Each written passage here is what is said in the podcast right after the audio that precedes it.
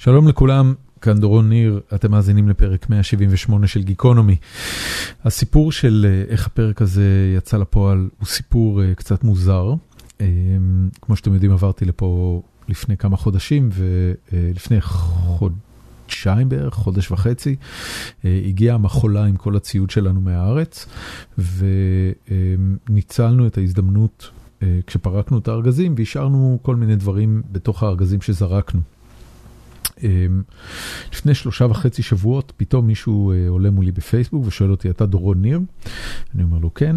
אה, הוא מציג את עצמו, שמו מנחם, אה, הוא גר פה באזור, והוא שולח לי תמונה של חלק מהחפצים שלי שזרקתי באותם ארגזים. אמ, וזה מאוד הפתיע אותי, אמרתי לו, כן, זה שלי, אבל אתה מוזמן לזרוק את זה לפח, אני לא צריך את זה.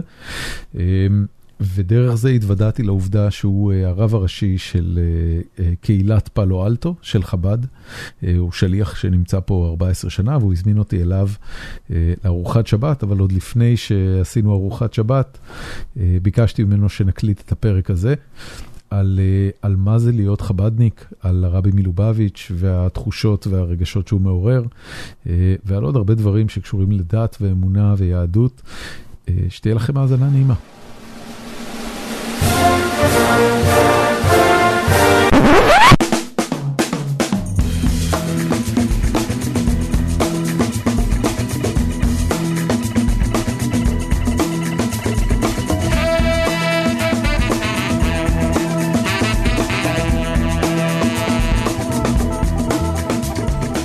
שלום רב לך, הרב מנחם לנדה. שלום. מה שלומך? טוב, ברוך השם, שבוע זה טוב. זה שבוע טוב. אה, גם למאזינים שלנו זה שבוע טוב, הפרק הזה יוצא ביום ראשון בבוקר שלהם, אז uh, עדיין שבוע טוב. מה שלומך? טוב, ברוך השם. יופי. היית, um, אתה יודע, קבענו להקליט את הפרק הזה לפני שבועיים, ואני נאלצתי לבטל בשבוע שעבר, um, ואז עלית מולי מוקדם יותר השבוע, ונראה שהיה לך חששות. תראה, אני לא אדם פרטי. אוקיי. ואף אדם הוא לא פרטי, אבל בפרט לא... אה, כל יהודי מייצג, כל אדם מייצג את הקהילה שלו, את הסביבה שלו, את המשפחה שלו. אה, כל יהודי מייצג את העם היהודי. ככה, ככה אתה תופס את זה?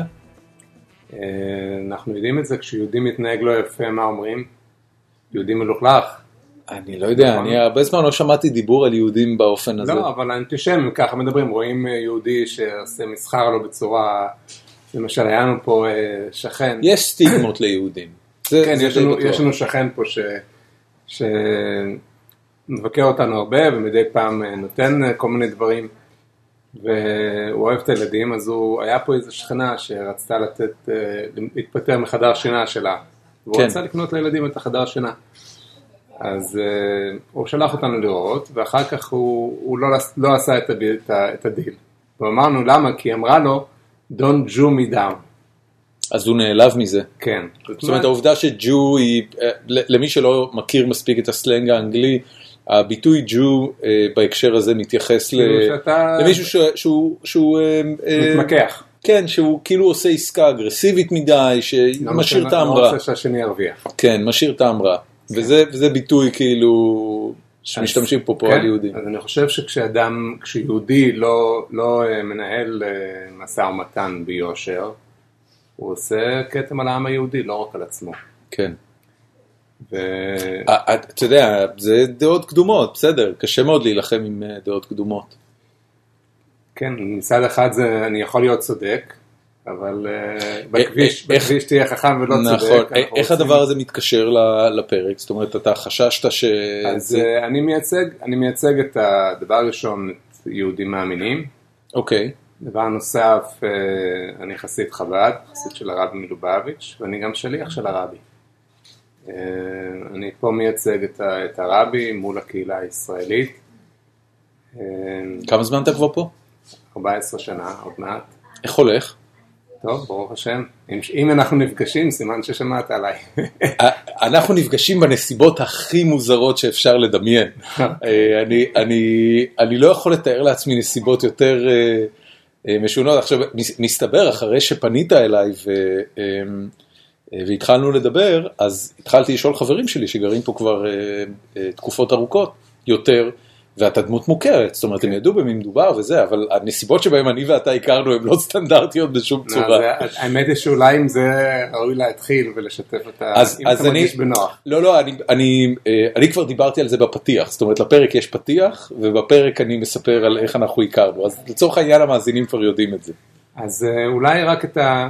חשבתי על זה היום ואני חושב שזה אחד מהמסרים הכי, אה, הכי מנחים ב... בהשקפה של, אה, של החסידות, מה שהחסידות נותנת אה, ביהדות וליהודי, ואני חושב שזה גם הסיבה שאני אה, מרגיש אחריות כשאתה, כשאנחנו מקיימים את הרעיון, בגלל שאנחנו מאמינים שכל מה שקורה קורה ליהודי, קורה לבן אדם בדרך שלו, זה עם סיבה. יש פסוק שדוד המלך אומר בתהילים, מהשם מצעדי גבר קוננו ודרכו יחפץ. הקדוש ברוך הוא, אז הבעל שם טוב פירש את זה בצורה כזאת, הוא אמר שהקדוש ברוך הוא מנהל את דרכי הגבר בצורה כזאת כש, כדי שימלא את שליחות חייו.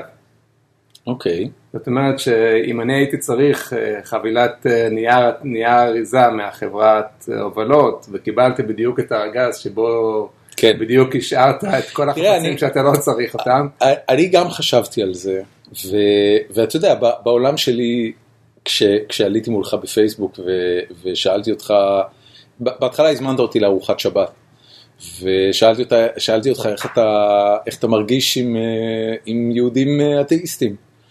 ואמרת לי משפט מקסים, מקסים, תקשיב, זה, זה היה בעיניי, אה, זה, זה פירק את כל המגננות שלי לעניין הדתי והחרדי והחבדניקי, ש, שבהגדרה, מכל הקבוצות היהודיות, היא כנראה, לא אגיד מיסיונרית, אבל בוודאי הנחושה ביותר להחזיר בתשובה.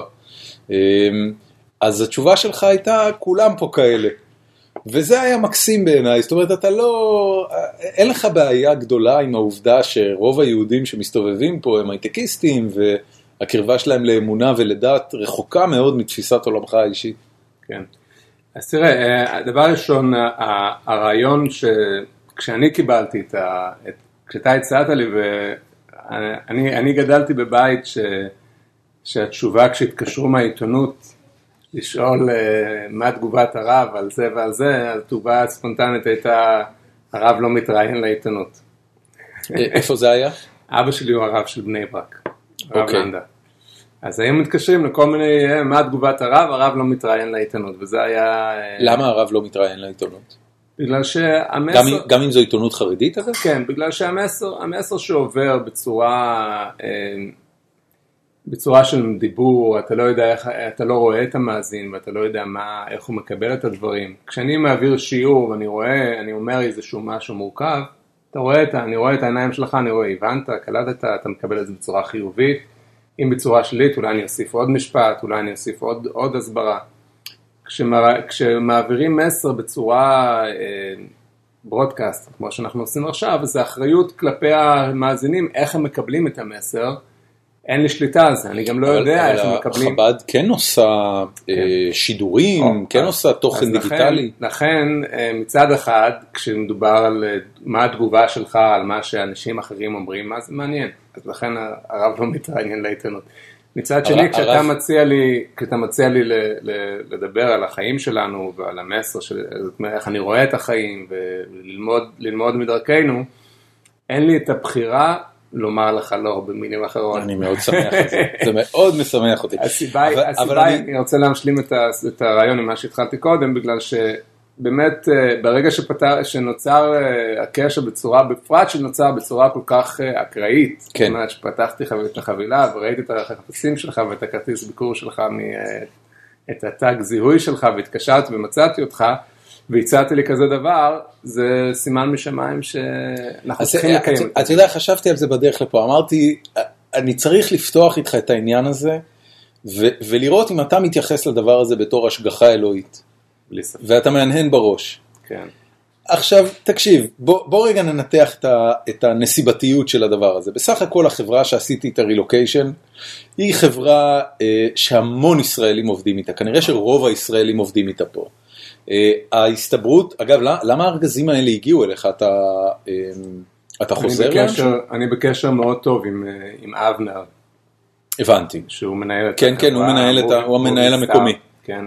אז ניתן, לו קרדיט. לגמרי ניתן לו קרדיט, מגיע לו, אני, אני, גם, אני גם אגיד ש- שכשקיבלתי את הארגזים אליי, אז אה, טרח להגיד לי הבן אדם שפרק אותם, שאבנר, אה, לא יודע כמה שנים, למעלה מעשור בוודאי, אבל הוא אמר לי איזה מספר מטורף של, אה, לא יודע מה, אלפיים מחולות או עשרים אלף מחולות, הבן אדם העביר את הים ולא איבד אף אחת, זאת אומרת, יש לו מאה אחוז הצלחה בלעשות רילוקיישן לאנשים. אז תראה, גם איתו, זה שוב פעם מתקשר לנושא שלנו, גם איתו, הקשר איתו נוצר על ידי זה שהוא אה, העביר לי משלוח של מצות לפסח מניו יורק, אוקיי, והלכתי לאסוף את המצות ממנו, בהתנדבות הוא עשה את זה, אה, העביר את זה דרך חברה שהעבירה אותי לפה, עשתה את הרילוקיישן מניו יורק, מניו ג'רסי לפה. אין, אין פה מצות? או שזה היה מצות היה ספציפיות, מצה כן, שמורה של הרבי? מצה שמורה, כן. כן. אז אה, והוא הביא את המצות בערב פסח, הלכתי לאסוף את המצות, ואז נוצר קשר בינינו, ומאז אנחנו בקשר, והוא אה, נותן לי שירותי אחסון בחינם. הבנתי. לדבר, לדברים צדיק שקשורים- גדול. כן, כן. אה, אז אני, אני, אתה יודע, זה, זה, כשמנתחים את הנסיבות שזה, שגרמו לזה ש- שננהל את השיחה הראשונה, הן לא באמת כל כך מופרכות מבחינה סטטיסטית. זאת אומרת, הנה, אתה ראש קהילה, הוא מעביר אנשים באופן קבוע שכולם מהקהילה הזאת. ההסתברות שיגיע אליך ארגז כזה או אחר, היא, היא בוודאי, אה, אתה יודע, היא מקסימה. זאת אומרת, יש בזה משהו שהוא מאוד נעים, אבל הוא לא קיצוני מבחינה הסתברותית. ועדיין אתה קורא לזה השגחה עליונה. אז אה, תראה, הרעיון הוא, הרעיון הוא כזה. אה, ההשקפת עולם של החסידות, של ה... זה שטבע, מה ההבדל בין טבע ונס? טבע זה, זה דבר, זה אחד מההבדלים, כמובן שיש לזה אה, רקע אולי קצת אה, יותר עמוק, אני לא, לא, לא יודע בזה עכשיו, אבל אחד מההשקפות אומרות שטבע זה פשוט צירופי ניסים. זאת אומרת, אוקיי. צירופי ניסים שהתרגלנו אליהם. אלוקים ברא עולם, לפי התורה, ברא עולם יש, יש מאין, יש מאין זה נס מופרך. כי אם יש, אם יש אפס ואחר כך יש משהו, זה מכלום. אז זה, זה, זה נס. וכדי שהדבר הזה יעמוד, כדי שהטבע יעמוד, הוא צריך תחזוקה קבועה. אוקיי. אנחנו אומרים בתפילה, אה, יש קטע בתפילה שאומרים, המחדש בטובו בכל יום תמיד מעשה בראשית. מעשה בראשית זה לא אירוע שקרה לפני אה, 5,778 שנה לפי הספירה של, ה- לפי הספירה של, של בריאת עולם, אלא זה מעשה שהוא קורה בצורה קבועה, מחדש בטובו בכל יום תמיד מעשה בראשית. והרעיון בקצרה, ממש זה נושא עמוק, אבל הרעיון בקצרה הוא שכשבוראים משהו מאפס ויוצרים יש, זה כמו מקרן על הקיר. אם אני אכבה את המקרן, התמונה לא תישאר על הקיר. נכון, בגלל שאין תמונה על הקיר. נכון. אה, המ- היא, היא למעשה אפילו לא תמונה, היא אור שהמוח שלנו מפרש בתור תמונה. אם אתה רוצה באמת ללכת על אוקיי, זה. אוקיי. אבל, אבל אני, אני אשאל אותך מהבחינה הזאת. אז, אז אני אשלים את הרעיון, והרעיון הוא ככה שבעצם הבריאה היא כל הזמן צירופי ניסים, ולא, ובעצם ההשגחה היא, היא, היא רצופה. מה קורה כשיש נס? יש נס, משהו אה, ישתנה, כשכואב לך רגל אתה יודע שיש לך רגל, אבל הרגל שם נמצאת כל הזמן, ואתה משתמש בה ואתה הולך בה בלי לחשוב עוד פעמיים. כשכואב הרגל פתאום אתה נזכר, או איזה יופי שכשהיא עובדת, היא עובדת כל כך מיוחד. אז כשקורה לנו נס, אז אנחנו רואים שבעצם פתאום, פתאום מישהו מנהל לנו את החיים. מה שאתה בעצם אומר זה שהנס הוא חוויה אנושית. הוא לא, הוא לא ההתרחשות עצמה, ההתרחשות עצמה היא... אלא, אלא היא, היא החוויה שלך את הדבר הזה, ובעצם הפליאה הזאת אנחנו קוראים לה נס. זה, זה הסיפור? זה כשקורה סיפור כמו שקרה לנו עם, ה, עם החבילת נייר, זה בעצם מראה לך שזה זה קורה כל הזמן, רק אנחנו מתרגלים, לא כל הזמן זה דבר שהוא כל כך, אה, אתה יודע, קיבלתי הצעת עבודה, כמו שאתה אומר, זה דברים רגילים, קיבלתי הצעת, הצעת עבודה ונכנסתי לעבוד ויש לי פרנסה ו, ויש לי ילדים ויש לי, אה, זה בדיוק, הכל מסתדר בצורה טבעית, זאת אומרת, אני לא רואה את, יד, את היד העליונה שמשגיחה ומנהלת. כן. כשקורה משהו פתאומי, שבדיוק כשיצאתי, בדיוק פגשתי, הנה השבוע היה אה, עוד סיפור מאוד מאוד יפה. קדימה. ישב בשולחן שבת איתנו אה, אורח, שהוא, לא זכרתי אותו, אבל הוא הזכיר לי. נפגשנו, היה לפני שלוש שנים. אחרי אה, שלוש וחצי שנים, אחרי עשר שנים שהיינו פה באזור, וכבר עברנו, היינו שנתיים בסן פרנסיסקו, אחר כך באנו לפלו אלטו. אני ברשותך אזיז לך את המיקרופון כדי שיהיה מול הפה שלך. אה, זה יהיה הרבה יותר טוב, כי אתה מדבר אליי, אוקיי, וזה, כן. וזה עניין אופייני, אה, שאנשים מדברים אליי, אבל המיקרופון פשוט צריך להיות בדרך בינינו. סליחה, כן, בבקשה. תמשיך. אז אה, היה אורח לשבת. כן, אז האורח, אה, האורח הזה היה, אז בכל אופן לפני עשר שנים, לפני ארבע שנים, אנחנו נסענו, אחרי תקופה ארוכה שהיינו פה ואף פעם לא ביקרנו, מה, ב, יש תצפית מאוד מאוד יפה, אם לא היית שם אתה... אני בדרך. יש כאן, יש אה, כאן מלא מקומות לראות ועוד לא ראיתי כלום. תצפית על. הגולדן גייט ברידג' מהצד השני, הייתי שם, כן, כן, היינו שם, גייט, מקסים. אתה עולה למעלה להר נכון. ויש תצפית נפלאה. ואנחנו לא היינו שם אף פעם, ותמיד ראיתי, הייתי עובר הרבה למרין קאונטי מסן פרנסיסקו למרין, והייתי עובר על הגשר המון, ותמיד הייתי רואה את האנשים ולא חוויתי את זה. ויום אחד, יום ראשון אחד עם הילדים, אשתי אמרה בוא ניסע לגולדן גייט ברידג' לתצפית. ונסענו. וכשאני עולה לתצפית בדרך, אשתי אומרת בוא נעצור פה באמצע הסיבובים. אמרתי תראי הכביש ממשיך, בוא נעלה עד למעלה ואחר כך בחזור, אם יהיה לנו עוד מעניין נעצור. אוקיי, אז לא, לא עצרנו, ובסיבוב הבא החלטתי פתאום, לא יודע, אמרתי בוא נעצור פה, אז היא אמרה בסדר, ועצרנו. איך שאני יוצא מה, מהרכב, ניגש אליי בן אדם, הוא אומר, תגיד, אתה מכיר את הרב לנדה? אז אמרתי לו, כן, אני רואה אותו במראה כל בוקר. הוא דיבר על אבא שלך.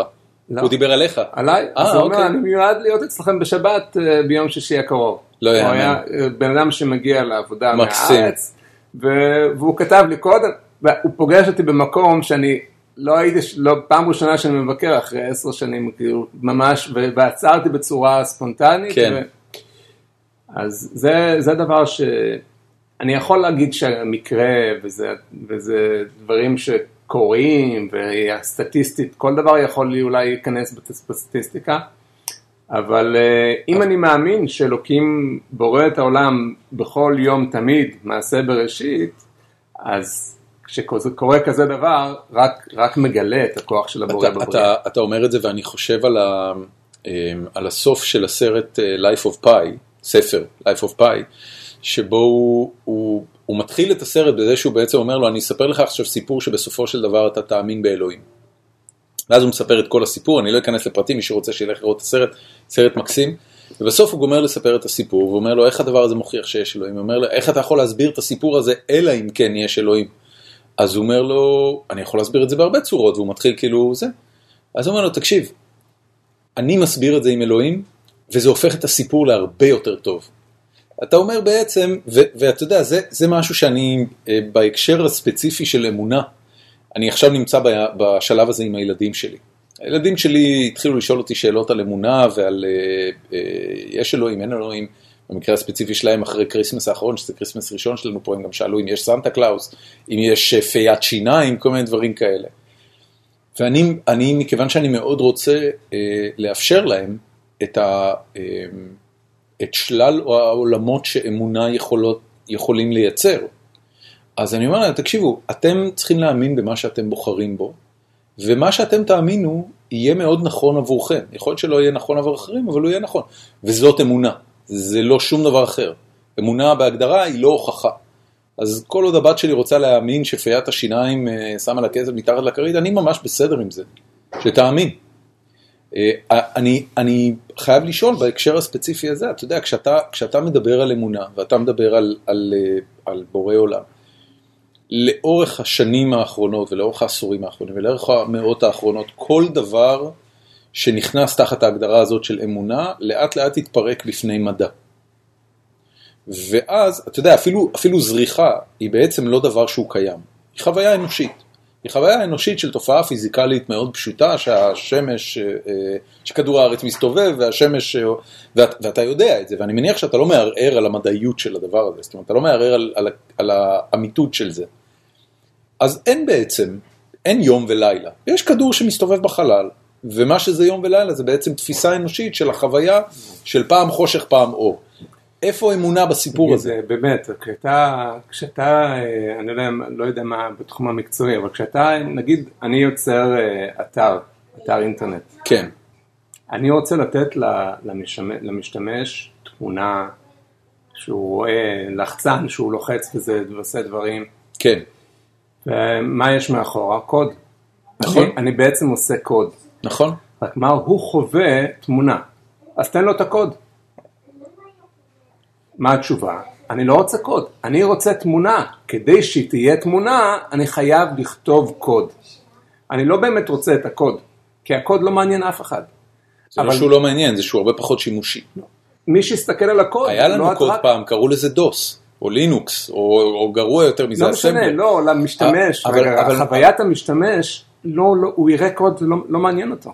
לא, זה בסדר, אבל רגע, מה. האנלוגיה של זה אני- אני לאמונה? כשאת, כשאתה רוצה להראות לך, למשתמש תמונה, אתה כותב, לו, אתה כותב קוד מאחור. כשאלוקים רצה שיהיה אור ולילה, הוא יצר את התופעה הפיזיקלית שאתה מספר עליה כדי שהאפקט יהיה זריחה ושקיעה. אבל זה אז עכשיו הסיפור אתה בא ומפרק את זה הפוך, הפוך ואתה תגיד לי, התמונה שאתה רואה זה לא תמונה, זה קוד? זה לא קצת חוכמה בדיעבד? כי, אתה יודע, לפני שידעו שכדור הארץ הוא עגול, אז באמת האמינו שהשמש נוצרת כל יום מחדש. זה לא שמישהו חשב שיש פה איזו תופעה מדעית שמייצרת את זה, מה שאתה מתאר זה, זה לקחת את המציאות, את המציאות המדעית שהתגלתה ולעטוף אותה במשהו שיצדיק עדיין את האמונה, אה, או, או לפחות ככה זה נשמע לי, אתה יודע, זה... אלוקים, אלוקים יצר אה, בריאה.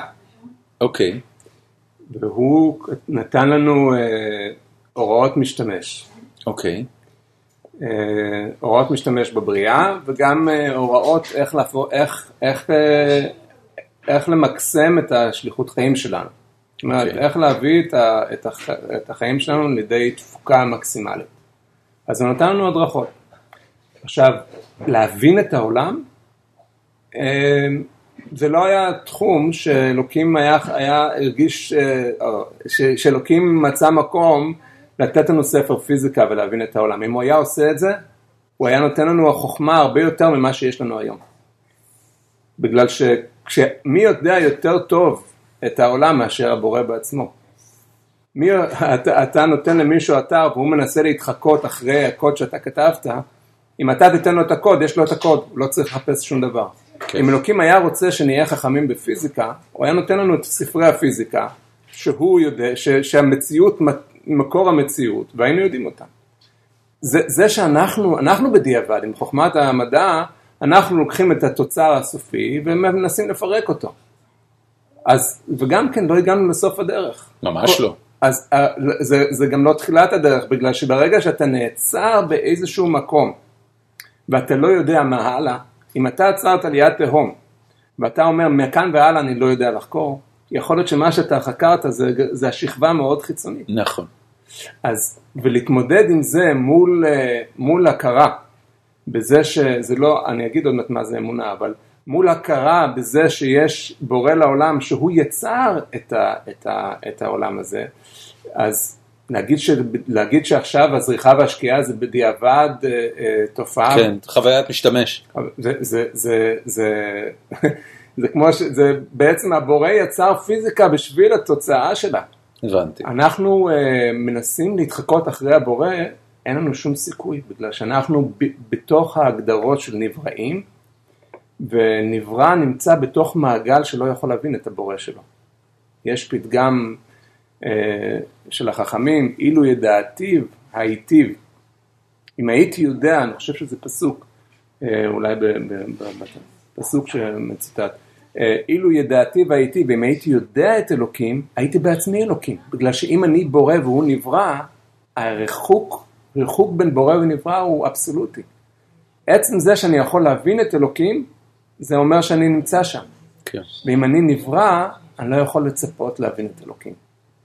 אמ- אמרת קודם שאבא שלך הוא אה, הרב של בני ברק, הוא- הוא חלק מחסידות חב"ד, אני מניח. כן. אה, זאת אומרת, זה חסידות חב"ד בבני ברק. לא, אז... אה, איך- איך- איך עובד המבנה הזה שנקרא חב"ד? אני לא מכיר מספיק, כן. חוץ ממה שאני יודע מבחוץ. חב"ד זה, זה, תנועה, זה תנועה כבר של אה, 250 שנה, אוקיי, אה, מאדמו"ר הזקן, אה, רבי שנור זלמן שכתב את ספר התניא, אם שמעת, והוא אה, הוא היה תלמיד של המגיד ממזריץ', שהיה תלמיד של הבעל שם טוב. אז הוא בעצם, הרבי הראשון של חב"ד היה נכד רוחני של הבעל שם טוב, אוקיי, שזה אבי תנועת החסידות. והאדמו"ר הזקן אה, לקח את, ה, את ההשקפה של הבעל שם טוב והנחיל אותה לרבים.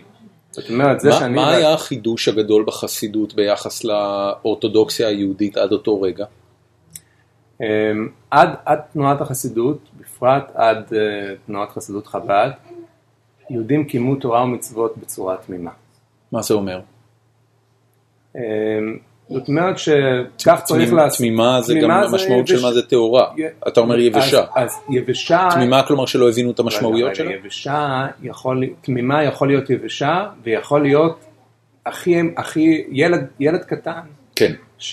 שעושה מעשה בתמימות שלו, תמימות של ילד אנחנו אומרים. נכון. מה זה תמימות של ילד? שהוא לא מבין את ההשלכה. זה טהור. זה גם טהור. הילד נכון. עושה את זה עם כל, בלי שום, אה, אין לו שום אה, אה, משהו שעוצר בעדו, אין לו איזה שכל שעוצר, הוא, הוא כל, כולו, ש, ש, כל כולו שם, האהבה שלו מושלמת, האהבה שלו טהורה. נכון. אה, יהודים שקיימו תורה ומצוות לפני, בדורות קודמים, לא היה להם, אה, לא היה להם תעסוקה עם, עם, עם הרציונל. זה היה המציאות, וקיימו תורה ומצוות, ואהבו את אלוקים, ופחדו מלעבור על רצונו בצורה הכי תמימה שיכולה להיות. אתה יכול לקרוא לזה נאיבית, אבל הנאיביות לפעמים אה, מקרבת, קירבה אותם ל, ל, לרמה הכי טהורה שיכולה להיות. אני, אני מנסה להבין אם אתה אומר תמימה ואתה מתכוון לזה כמחמאה או כשם תואר או כעלבון. לא, זה, זה השאלה. אני חושב שכשעושים את הדבר הנכון מתוך תמימות, כן. זה שלמות. אוקיי. אז משהו זה ש-? אה, מה שקרה זה, זה שבא באמת עולם של מדע, אוקיי. שהמלח... תנועת ההשכלה. תנועת ההשכלה, כן. שזה בעצם התפתחות, אה, התפתחות אה, שיש בה ברכה, זאת אומרת שאנשים התחילו להבין ולחקור, ואז היו חייבים לתת, בעצם גילו לנו את הסודות שרק יחידים ידעו אותם קודם, כדי שיהיה לנו יכולת להתמודד, גם כדי שיהיה לנו יכולת להתמודד עם, עם המדע וה, והרציונליות. ובעצם אנחנו קיבלנו מתנה. בזכות המדע הזה נפתח גם מעיין המדע הנסתר הרוחני, שנותן לנו יכולת להבין את התהליך של הבריאה.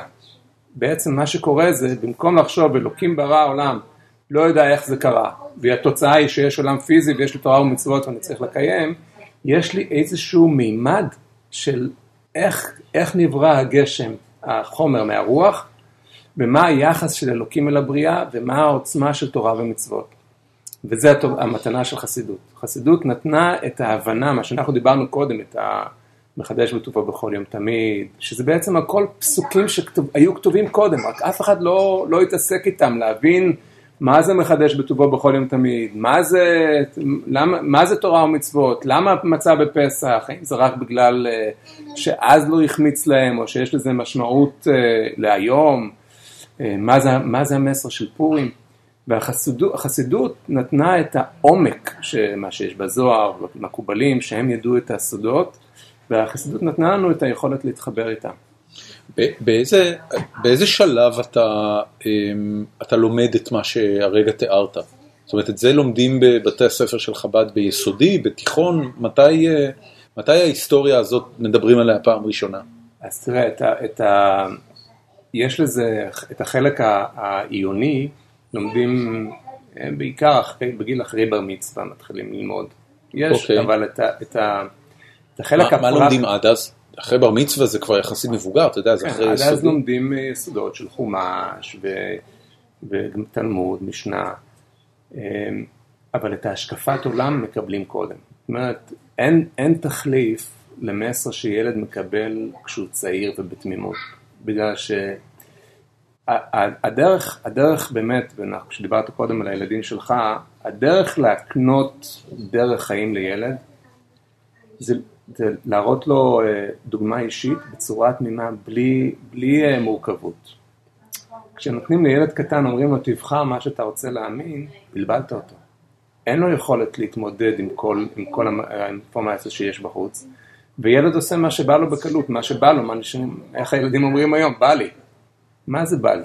בא לי זה, אני זורם, כאילו לא, אין לי שום... אה, וילד רוצ, צריך את זה, צריך את ההנחיה של מה, מה, מה נכון שיבוא לך, לא בא לי, בא לי זה הפתעה, אני לא, אין לי שום דרך. מנחה. ילד צריך הנחיה, זה נכון, זה לא נכון, תן לו השקפת עולם.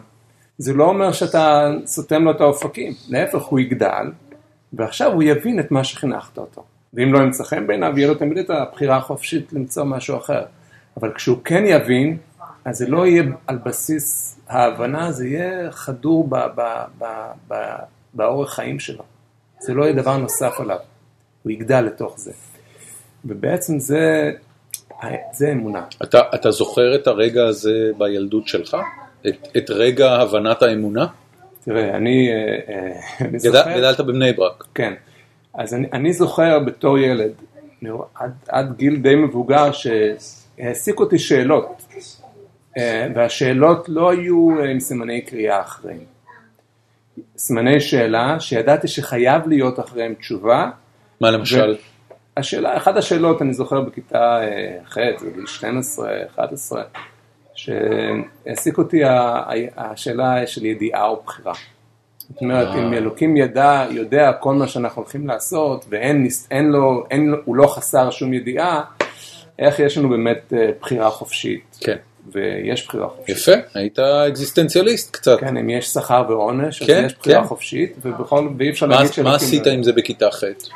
מה עושים עם זה בכיתה ח'? שואלים את השאלה. בחב"ד? את מי? את האבא? את המורה, לא, גם את המורה? זה היה נושא שהיה אפשר לדבר עליו. המורה בבית הספר, אה, איזה בית ספר זה? אה, בית ספר של חב"ד. מה, איך קוראים לו? אנחנו לא, בוא בוא נחשוף את הקוראים את המאזינים שלנו, אוקיי, סליחה. זה תלמוד תורה חב"ד בבני ברק. היה הבנתי. אז, שמה, אם לך יש שאלה שקשורה ל... אתה יודע, זה בסופו של דבר מטאפיזיקה, זה, פילוסופיה ברמה העמוקה ביותר, סוגיית הבחירה החופשית. אתה הולך למורה. כן, אז, זה, אחד מהדברים שבחסידות חב"ד, אה, המתנה של חסידות חב"ד, שלא צריך להגיד לילד אה, תשתוק ותיקח את זה, ככה זה. אה, לא משתיקים את השאלות, אלא להפך.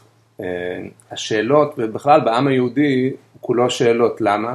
במקומות שמפחדים מהשאלות, משתיקים אותם. ככה זה וזהו זה.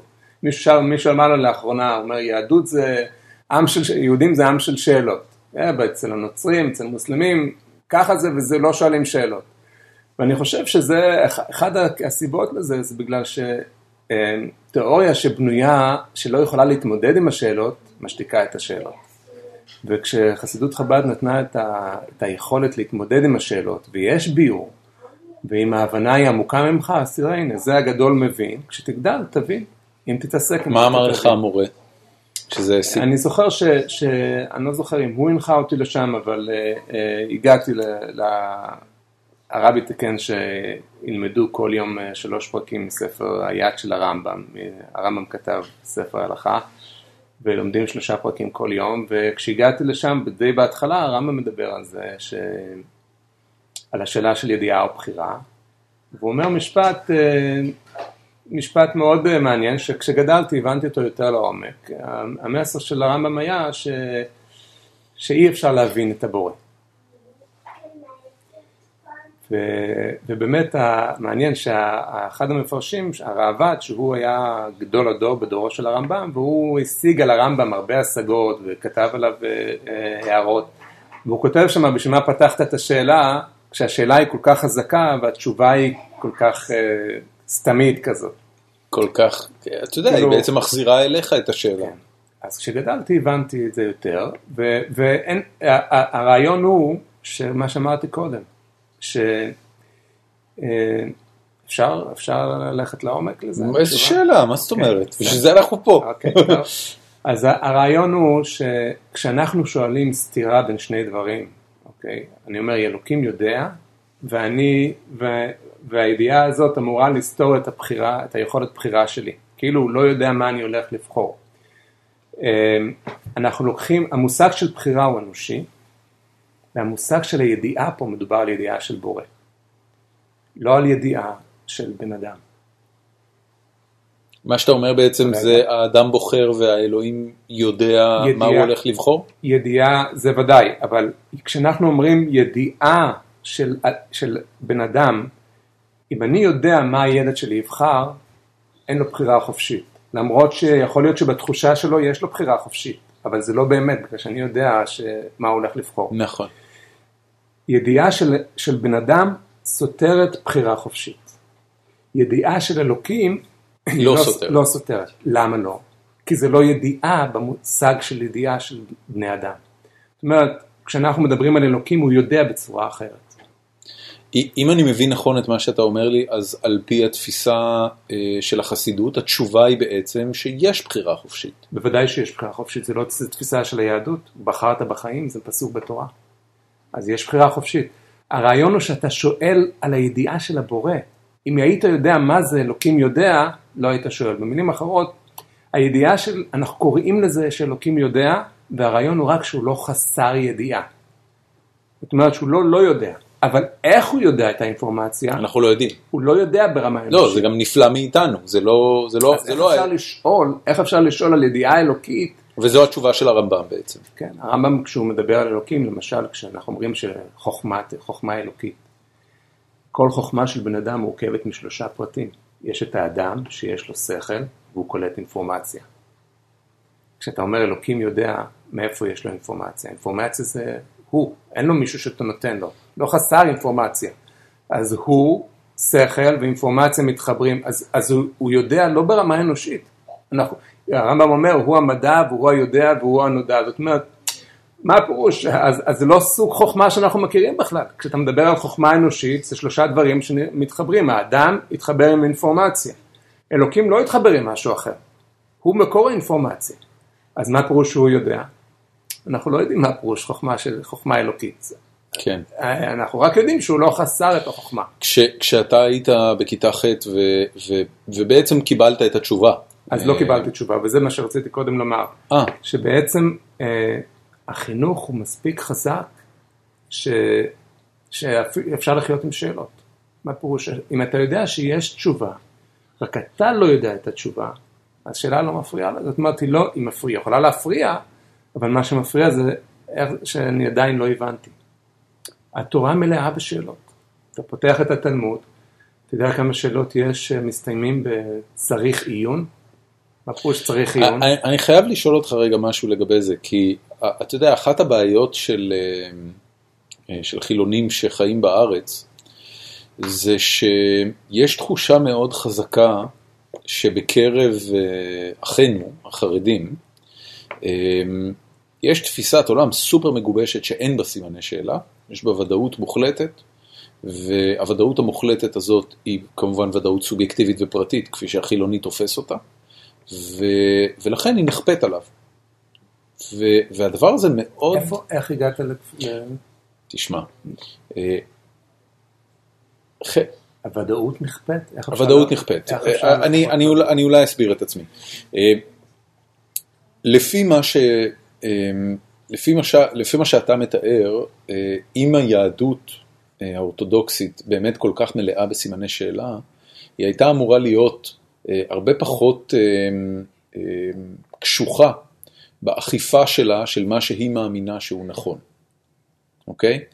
אה, ואפשר ללכת לדוגמאות הכי הכי טריוויאליות, אה, נושא שבת, שהיהדות הרפורמית אה, כבר מזמן אה, הגמישה אותו הרבה מעבר להדלקת אש או הדלקת חשמל, אה, לא מסתכלים על זה בכלל, יש את העיקרון של שבת שהיהדות הרפורמית עדיין אה, אה, אה, מאמצת אותו, והוא רעיון מאוד קהילתי ואנושי, והוא לא... הוא, הוא, לא, הוא לא האכיפה האורתודוקסית המחמירה של אתה לא יכול להדליק אור, אתה לא יכול להדליק אש, למרות שהיום לעשות אור ולהדליק אש אה, אה, הם לא עניין של, אה, של עבודה מאומצת בשום צורה שהאדם הסביר יכול להגיד שהוא חילול שבת, וכן הלאה וכן הלאה, וזה דוגמאות, דוגמאות נורא נורא קטנות ונתפסות כמאוד ילדותיות אפילו. שעדיין מתנגשים עליהם בצורה אה, קונסיסטנטית, ובארץ, מכיוון שהממסד הרבני הוא חלק מהמדינה, אז הדברים האלה נאכפים עליך. עכשיו היה את חוק אה, המרכולים בשבת, וכן הלאה וכן הלאה. אז אה, דבר ראשון, אולי פירשת לא נכון את ה- את השאלות. את עניין סימני השאלה. כן. אתה אומר הלכתי עם זה רחוק. לא, לא, לא, זה בסדר, אני אגע, במה שהעלית, אבל הסימן שאלה זה רק סימן, זה, זה, כשאתה כותב סימן שאלה על משהו, זה אומר שפה אני צריך uh, להעמיק ולהבין יותר. אני אגיד לך מה זה אומר עוד לפני זה. מה שזה אומר עוד לפני זה, זה שאני לא בטוח מה נכון. זה הדבר הראשון אז שזה זה מה עושה. שבאתי להגיד שזה לא, נכון, שזה לא כך. אהה, אוקיי. זאת אומרת, אה, אתה יכול לשאול שאלות ולנסות להבין. אה, אין, אם יש, אם יש לי שליחות בחיים, אני לא יכול להרשות לעצמי אה, לכל החיים הבוגרים שלי לעבור עד שאני אחקור ויגיע למסקנה אה, מי, מי נתן לי את החיים ומה השליחות חיים שלי. אם, אם זה היה מחכה עד שאני אגדל ואבין ואלמד שיש אלוקים ואת כל, כל מה שאמרתי לך ו, ויותר מזה, אז עד, עד עכשיו עוד לא הייתי מתחיל בכלל שליחות חיים. ואנשים אחרים יכול להיות שצריכים אה, חיים שלמים כדי להגיע לחקור מה שליחות חיי. וכשהוא הסיק את המסקנה, כבר לא נשאר לו זמן לעבוד. אנחנו, אנחנו בטוחים בלי ספק, ש... ואני חושב שאם... אתה, אתה אומר אנחנו, מספיק, אתה מתכוון... כל מי שמאמין. אה, וכל כל יהודי הוא מאמין, אבל ניגע בזה עוד רגע. אבל אתה מוזמן להצטרף לתחושה הזאת, ש, שהיא גם יכולה להיות רציונלית. וכאן, וכאן הנקודה שאמרתי קודם, זאת אומרת, הבעיה האמיתית היא, שאם אני עכשיו אשכנע אותך, אוקיי, שהיה מעמד הר סיני, ואלוקים ירד ונתן טקסט למשה רבינו, והטקסט הזה עבר מהסבא לסבא לסבא עד, עד אלינו, ובטקסט הזה כתוב, מתואר, הבריאה. בראשית ברא אלוקים את השמיים ואת הארץ לפני 5,778 שנה. נאמר שאני אצליח לשכנע אותך עכשיו, אתה תצא מפה ותגיד מה אני עושה עם האינפורמציה הזאת. אני גדל, חייתי אחרת, ואני צריך, ואולי זה ישנה לי את תפיסת החיים שלי בצורה... אני, אני מיישר איתך קו בשנייה אם אתה מצליח לשכנע אותי בזה. אה, בוא, בוא, אבל, אבל אתה יודע, יש לנו מאזינים רבים, ואני חושב ש, ש... לא, אני אומר לך את זה באחריות, אם, אם אתה תצליח לשכנע אותי שמעמד הר סיני אה, אה, קרה, ואכן קיבלנו בו תורה, והעולם, עזוב אותך, רק על העולם נברא לפני 5,500 אה, ו... 5,778 שנה, רק על זה אני מיישר איתך קו בשנייה, אני חוזר, באיזה שאלה? איזה שאלה? יש לך אישה ויש ילדים ויש לך חברה, חברים. קל מאוד, קל מאוד. תשמע, עברנו מדינה עכשיו לפני ארבעה חודשים, מה זה לחזור בתשובה?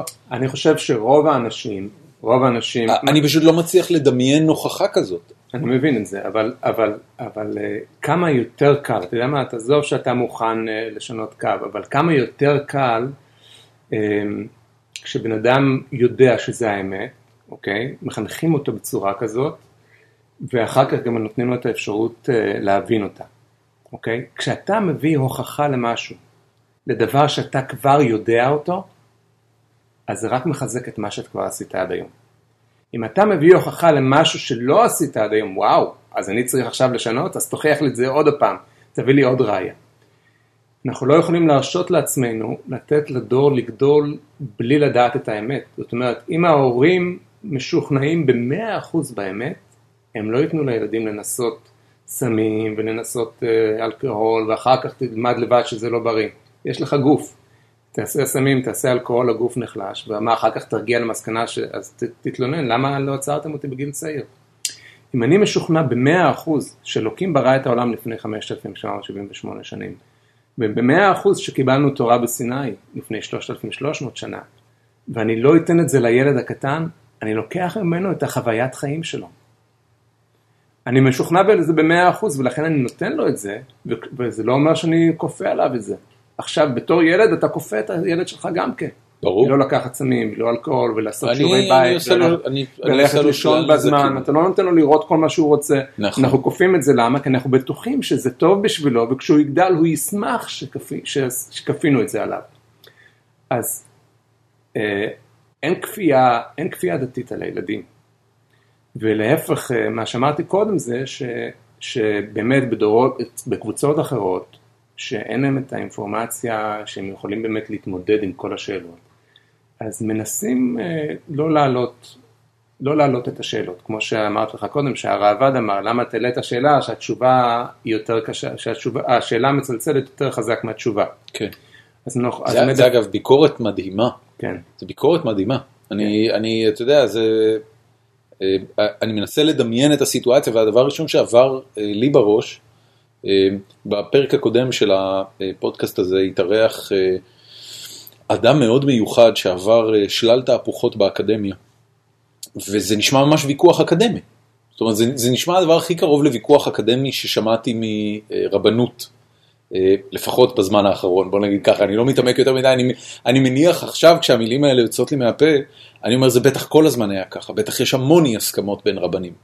בכל התחומים. בכל וזה, התחומים. וזה, וזה, זאת אומרת, האי הסכמות הם לא, כמו שאתה אמרת קודם, שהשאלה אומרת שאני לא בטוח. השאלה אומרת שאני בטוח שיש אלוקים, ואני יודע שיש אמת, ואני רוצה להבין אותה. והדרך להבין אותה עוברת שאלות. הרי איך אנחנו, איך באמת במדע אנחנו אה, חוקרים משהו, אנחנו רוצ, רוצים להגיע לתוצאה מסוימת, המדע, המדע המדויק, המדעים מדויקים, אז בוחנים את זה, אם זה לא עבד, סימן שזה לא אמת, כן? ואני אני מוודא על ידי שאלות, נכון? ועד שאני מגיע לתוצאה שעובדת. כן.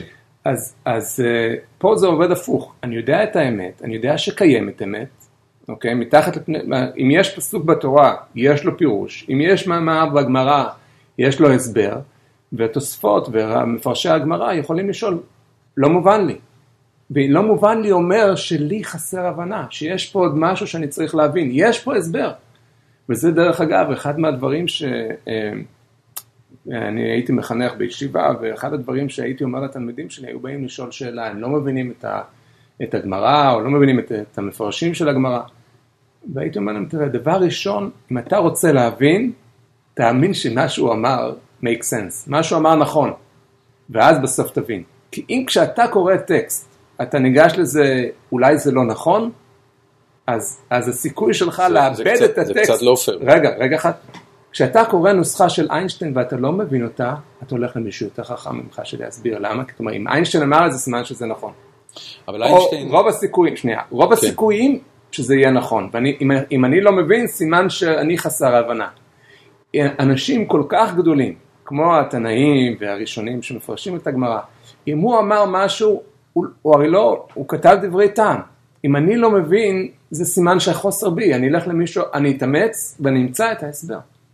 ואתה רואה בפועל מי שניגש בצורה כזאת, אני אמרתי את זה לתלמיד בתור מחנך, ובתור, בגלל שככה אני חוויתי את הדברים. כשאני לומד משהו והוא קשה, אני, אני אשבור את הראש. למה? כי בטוח שיש לזה תוצאה. כמו שאתה רואה מציאות, המציאות קיימת, עכשיו אני צריך לחקור אותה, אז אין שאלה שהמציאות קיימת. ואם אני לא אגיע לחקר ההסבר של המציאות, המציאות לא תשתנה.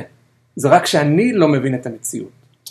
אני, אני חייב לשאול אותך שאלה, האם, האם יש לך היכרות עם, אה, עם דתות אה, או אמונות אחרות מלבד יהדות? אה, זאת אומרת, האם יצא לך להשקיע איזשהו מאמץ כדי ללמוד את התיאולוגיה ואת, אתה יודע, את ההסברים שדתות אחרות נותנות לבריאת היקום וכן הלאה? אז אה, דבר ראשון, אה, התשובה היא שלילית, בגלל שאני לא לומד, אני לומד רק דברים שעוזרים לי למלא שליחות חיי.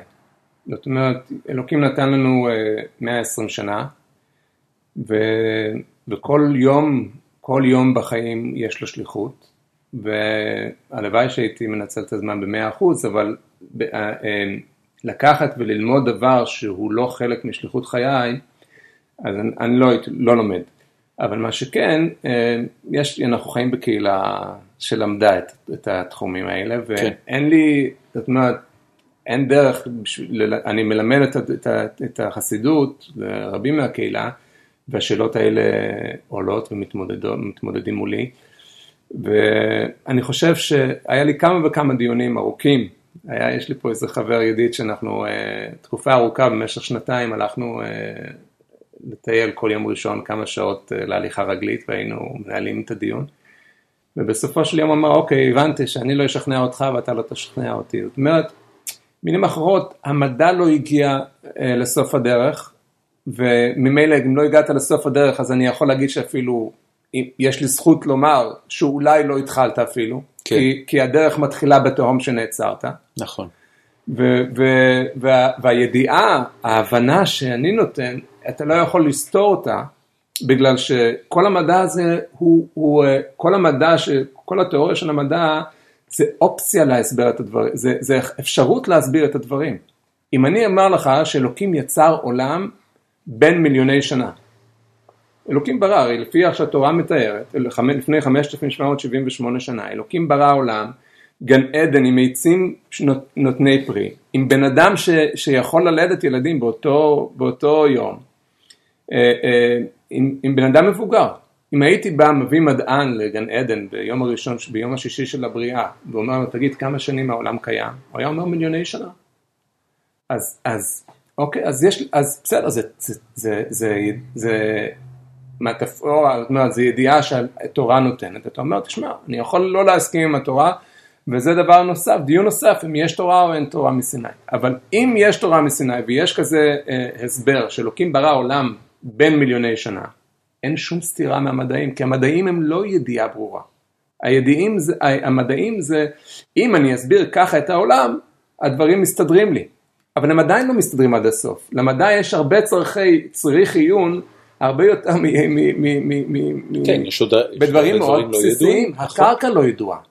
הקרקע, הנקודה הראשונה לא ידועה, אתה יודע את הפיצוץ, אתה לא יודע ממה נוצר הפיצוץ, מה נכון. התנאים שיצרו את הפיצוץ, נכון. איך נוצר חומר בכלל כזה.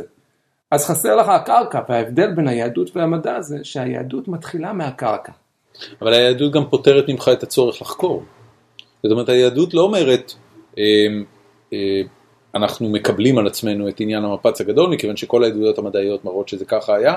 עזוב רגע בצד את זה שאלוהים יצר את העולם ככה שהוא ייראה כאילו היה מפץ גדול לפני מיליארדי שנים, אבל אה, אנחנו לא יודעים מה קדם לזה, ו, ואנחנו כחלק מהמשימת חיים שלנו, כמו שאתה, כמו שאתה קורא לזה, אה, אנחנו חושבים שחלק מהאנשים בקהילה שלנו צריכים באמת לחקור את זה. אז אה, דבר ראשון, אה, גם במחקר הזה יכול להיות שליחות חיים אלוקית. זאת אומרת, אני אסביר. איך חב"ד מתייחסים רגע, באמת?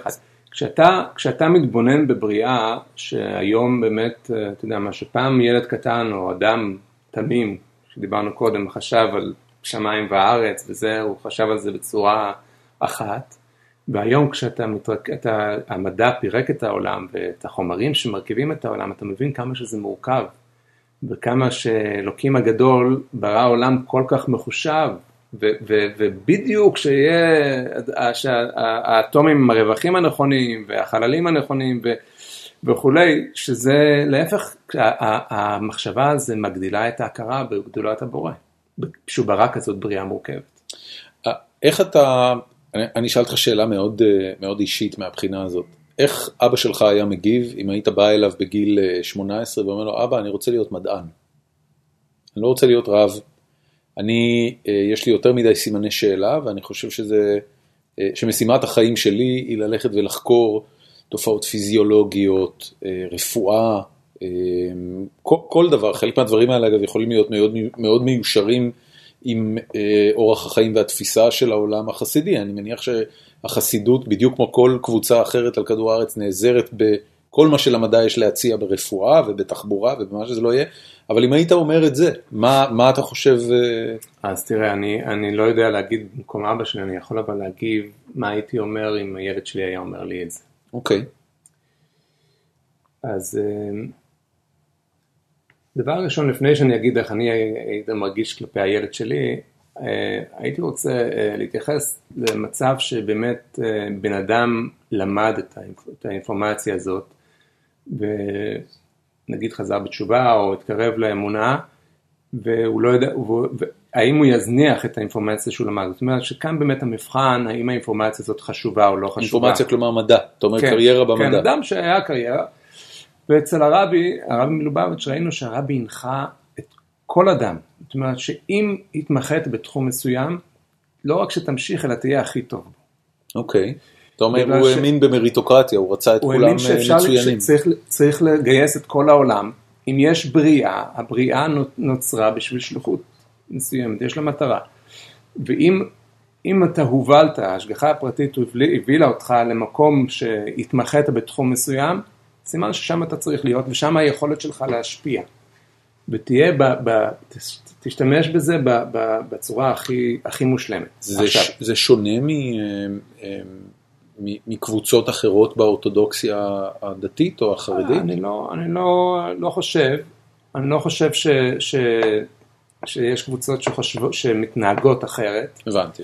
אה, והרבי לא, הכיוון חיים של הרבי, הכיוון הסתכלות, ההשקפה של החיים של הרבי היא חוצה גבולות של קהילות. Okay. אוקיי. אנשים מכל הקבוצ... מכל החוגים באו להתייעץ ודעתו הייתה מקובלת עליהם.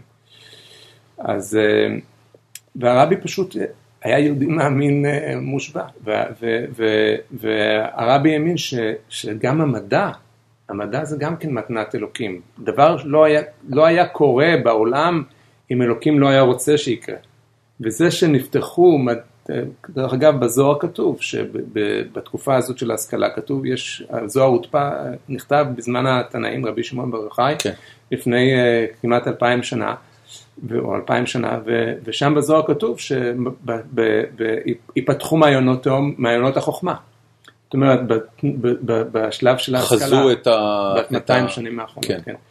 אז uh, בסוף האלף השביעי, ככה, uh, זה אנחנו נמצאים בסוף האלף השביעי של הבריאה, נכון? Okay. אוקיי. בסוף האלף השישי, סליחה, ב-5778 כן, כן. אנחנו כן. בסוף האלף השישי, וכתוב שמה שיפתחו מעיינות החוכמה, שזה גם מעיינות החוכמה של, ה, של התורה, שדות התורה, וגם uh, המדע.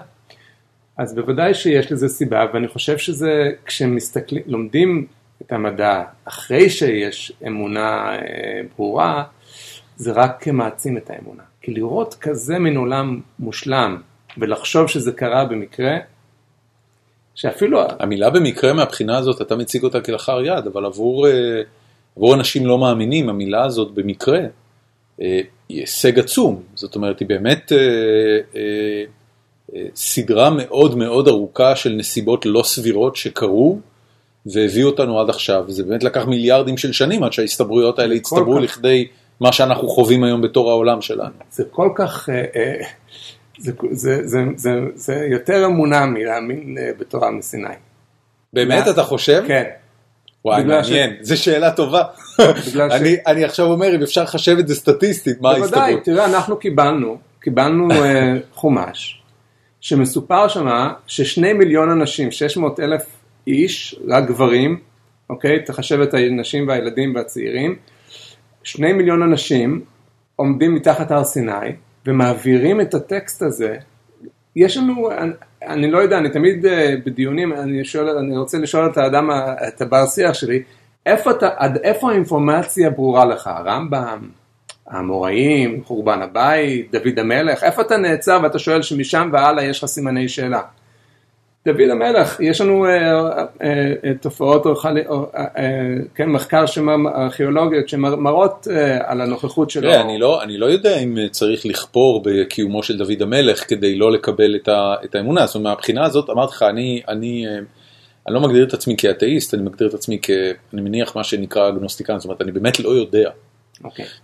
ואני לא מקבל את, אה, את, ה, את, ה, אה, את תפיסת העולם הבריאתנית של, אה, לא של היהדות ובוודאי לא של הנצרות ושל דתות אחרות, זאת אומרת מבחינתי זה עדיין...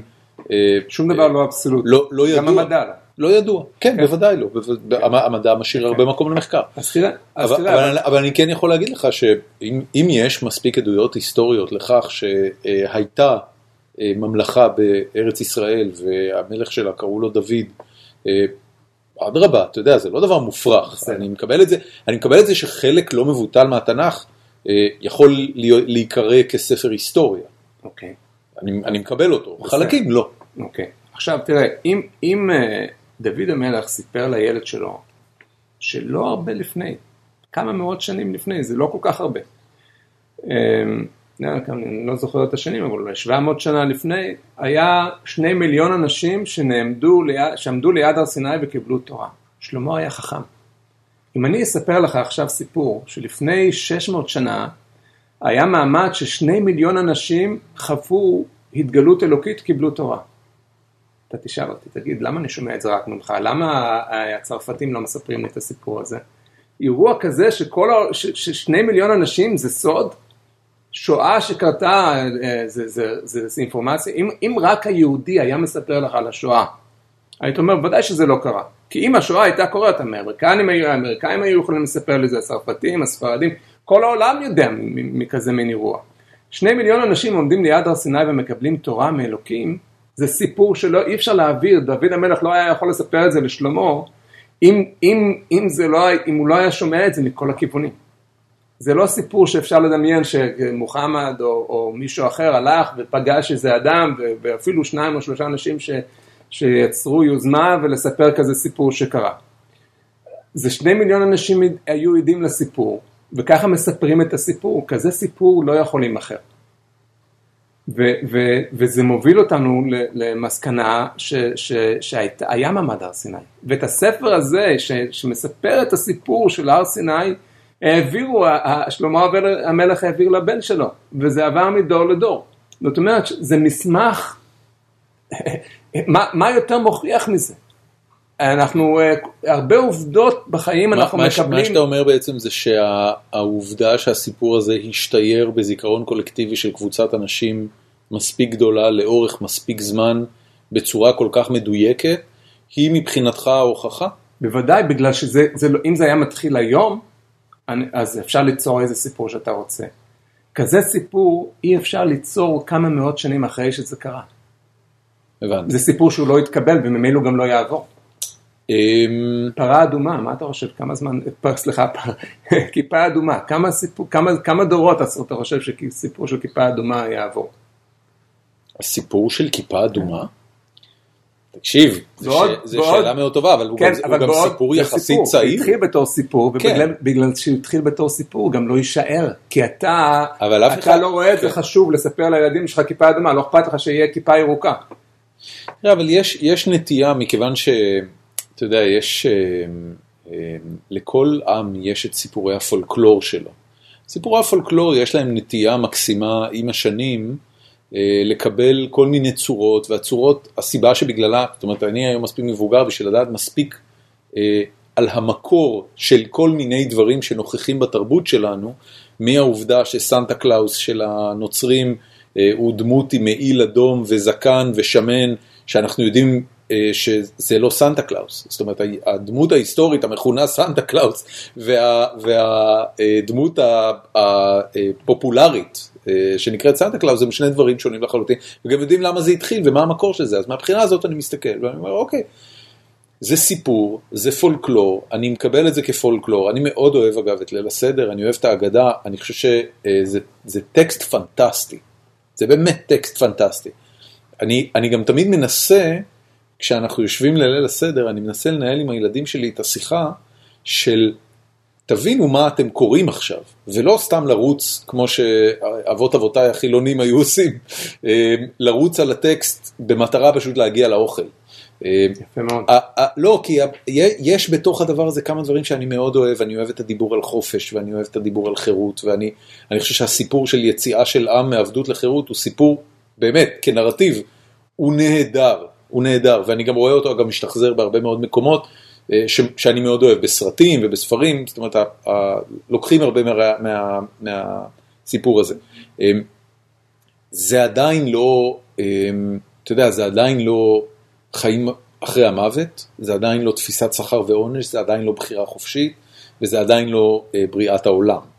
בריאת העולם זה כבר, אה, זה כבר מה שנקרא leap of faith, קפיצת אמונה, או אני אפילו לא יודע מה התרגום העברי לביטוי leap of faith, אה, שאני אני לא יכול להסביר אותה לילדים שלי. אני לא יכול להגיד להם, תקשיבו, זה פשוט סיפור טוב, קחו את זה, יש מה לקחת ממנו.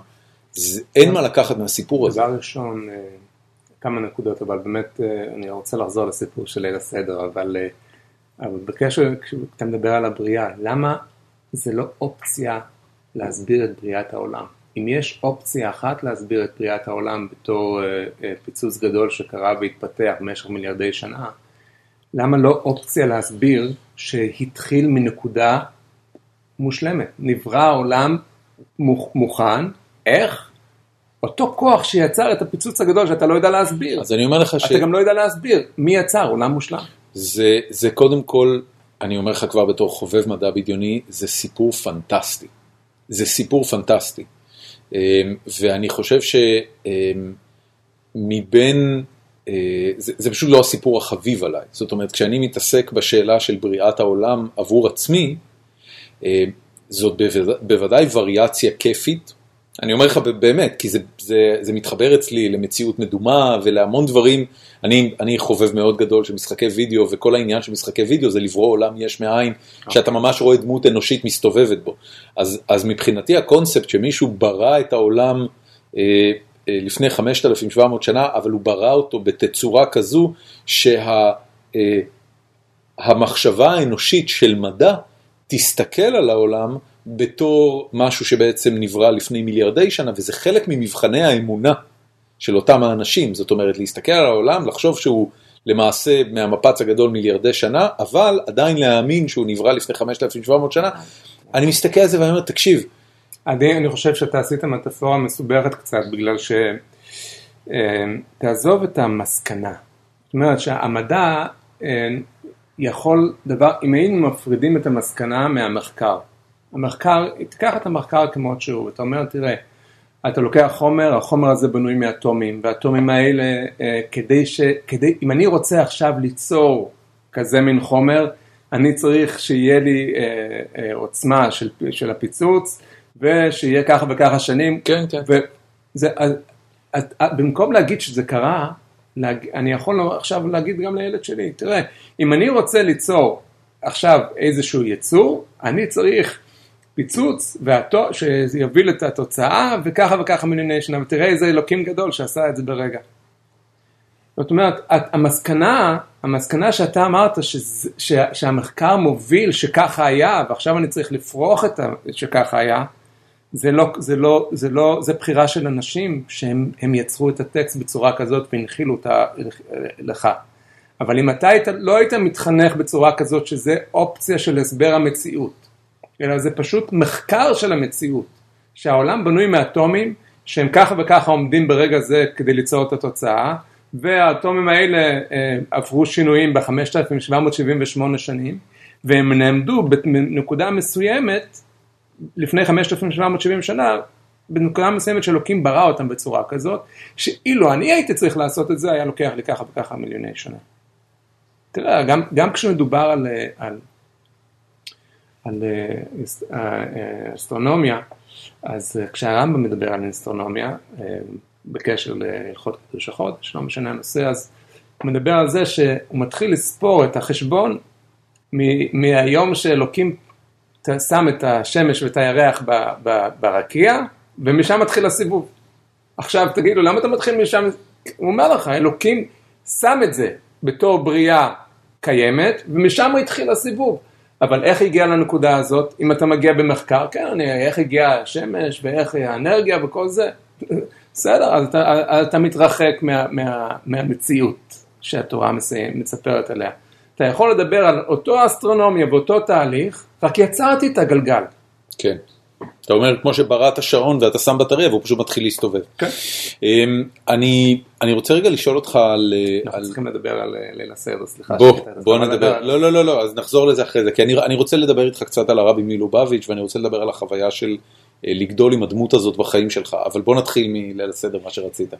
אמ, אני חושב שאם נספר לילדים שלנו את סיפור ליל הסדר בצורה, בצורה כזאת, אז זה לא יישאר עוד הרבה דורות. בגלל ש... מה, בצורה של ההגדה בארמית ו... לא, לא, בצורה כזאת שזה לא, לא חלק מסיפור אמיתי שקרה, אלא רק המסר של החירות ורק uh, כל מיני מסרים יפים שיש בסיפור הזה. בגלל שכשאני מספר, אם אני מספר לילד שלי כיפה אדומה, הוא יחליט שיש אגדות יותר יפות ולא יקרה שום דבר והוא לא יראה בזה שום אסון שהוא ישנה את האגדות עם לילדים שלו. במסר של חירות, אז הוא ילמד את ה... איך זה נקרא, אה, אה, מה שקרה, החירות באמריקה, שכן, ה African American יצאו לחירות. כן. אז יש הרבה אה, אירועים שיכולים להתקשר לאותם מסרים, וזה לא יעבור, וזה אחד הבעיות של הדור שלנו, העתיד של עם ישראל אה, די, די בסכנה, זאת אומרת, אנחנו מאמינים באלוקים אה, גדול, הוא ינהל את העולם בצורה שלו, אבל... אתה, אתה אומר את זה למרות שכרגע יש יותר יהודים חיים בעולם מכל תקופה אחרת בהיסטוריה. כן, אבל תראה את ה... את ה היה לאחרונה, אני ראיתי מחקר שקרה בימים האחרונים בארץ, ב-54% מהאנשים לא אכפת להם נישואי תערובת. אוקיי. Okay. אה, זה תוצאה שאני לא חושב שהסבא של, של האנשים, של, של, של הסבים התכוונו לזה. זאת אומרת, התכוונו, כמו שאתה אומר, אולי הם חשבו לספר את הערכים, סליחה, כן, כן, לא, לא, אני, אני לא קוטע אותך, חלילה, כן, תמשיך. הם, הם התכוונו uh, להעביר את המסרים של היהדות בלי, ה, בלי הפורמט המחייב, כאילו. ולהעביר מסר של חירות, ולהעביר מסר של ערכים, ולהעביר מסר של תיקון עולם. דרך אגב, הטקסט במקורו זה תיקון עולם במלכות ש"ד במלכות שדי. את החלק של מלכות שדי... מה, מה זה הטקסט המקורי? על, על מה... אתה מכיר את המושג של לתקן עולם? אני, אני שמעתי אותו בעבר, אבל כן, אני לא אז... בטוח שאני מכיר, מבין את הרפרנס שממנו אתה מגיע אליו. זה מהתפילה של עלינו, עלינו לשבח. אוקיי. בת, יש תפילה של עלינו לשבח, ושם כתוב לתקן עולם במלכות ש"ד י', ששם אוקיי. מדובר לתקן עולם רוחני. אוקיי. אבל לא משנה, אז הרעיון הוא שאם אנחנו נוריד את המלכות השם ונשאיר רק לתקן עולם, העולם לא יהיה מתוקן, בגלל ש... זאת אומרת, מה פירוש העולם לא... אולי, אולי נחזור, ל... לא נדבר על, על העולם מתוקן, נדבר על, ה... על העם היהודי. כן. העם היהודי לא ימשיך עם ערכים של חירות וכל זה, בגלל שזה מוביל להתבוללות, בגלל שאין משקול, משקולת אמיתית שתעצור אהבה של, של זוג, של צעיר וצעירה, שלא התחתנו יחד, בגלל מה? בגלל שאני דוגל בחירות וזה, אוקיי, אז אני יכול להמשיך לדגול בחירות. אין, אין משקל אמיתי ש, שישמור את היהדות, ועוד דור ועוד דור, הסבתא אהבה חריף, ואני נאהב מתוק. וזה נגמר. מה הם גבולות הגזרה של זה מבחינתך? זאת אומרת, אם אנחנו היינו יכולים היום לשגר את עצמנו אלף שנה אל העתיד, והיית פוגש קבוצה של אנשים אה, שמגדירים את עצמם יהודים, היסטורית, הם מגדירים את עצמם יהודים, מה אה, היה מבחינתך הקריטריון לקבוע אם ה- היהדות שלהם אכן השתמרה את האלף שנים האלה או לא?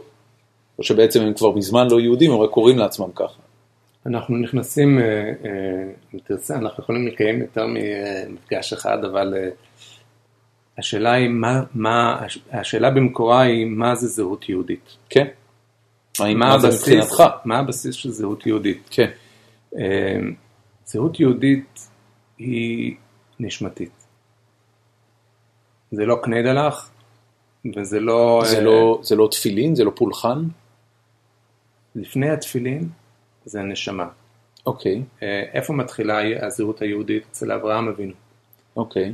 ואברהם אבינו, אלוקים אה, עשה איתו ברית. מכיר את הברית בין הבתרים? מכיר היטב, גם הבן שלי אוקיי. מכיר אותה. כל הכבוד. כן. אז, אז אה, בברית בין הבתרים אלוקים הבטיח לאברהם אבינו שמה שהיה עד עכשיו לאנשים בודדים, האדם הראשון, נוח, אנשים מיוחדים שהוא נתן להם את התקשורת האלוקית, שם בהם צ'יפ אלוקי. כן. אז הוא מבטיח לאברהם אבינו שלילדים שלו הוא ייתן את הנשמה האלוקית הזאת, את הצ'יפ האלוקי, עם הלידה שלהם. אוקיי. על סמך מה?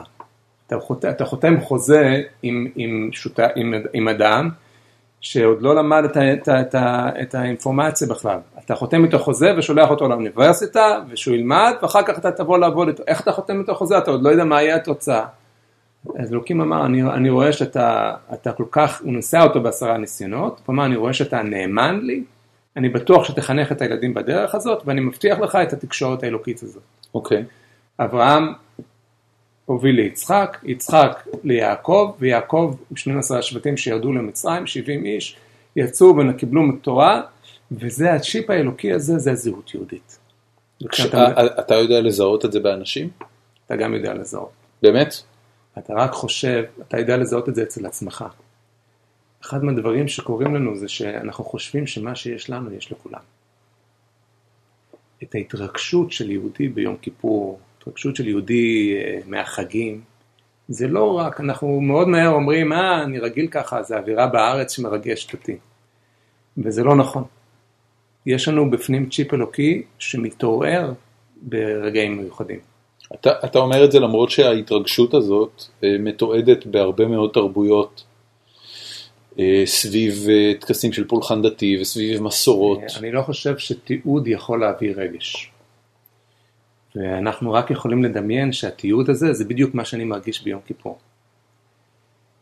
אני לא חושב שההתרגשות... אתה יודע, זה, זה, יש בזה משהו, סליחה שאני אומר את זה, אבל יש בזה משהו טיפה יומרני, אתה בעצם אומר, אני, אני אה, מתיימר לדעת, או אני יודע, איך אתה מרגיש כלפי יום כיפור, רק מעצם העובדה שנולדת שגדלת.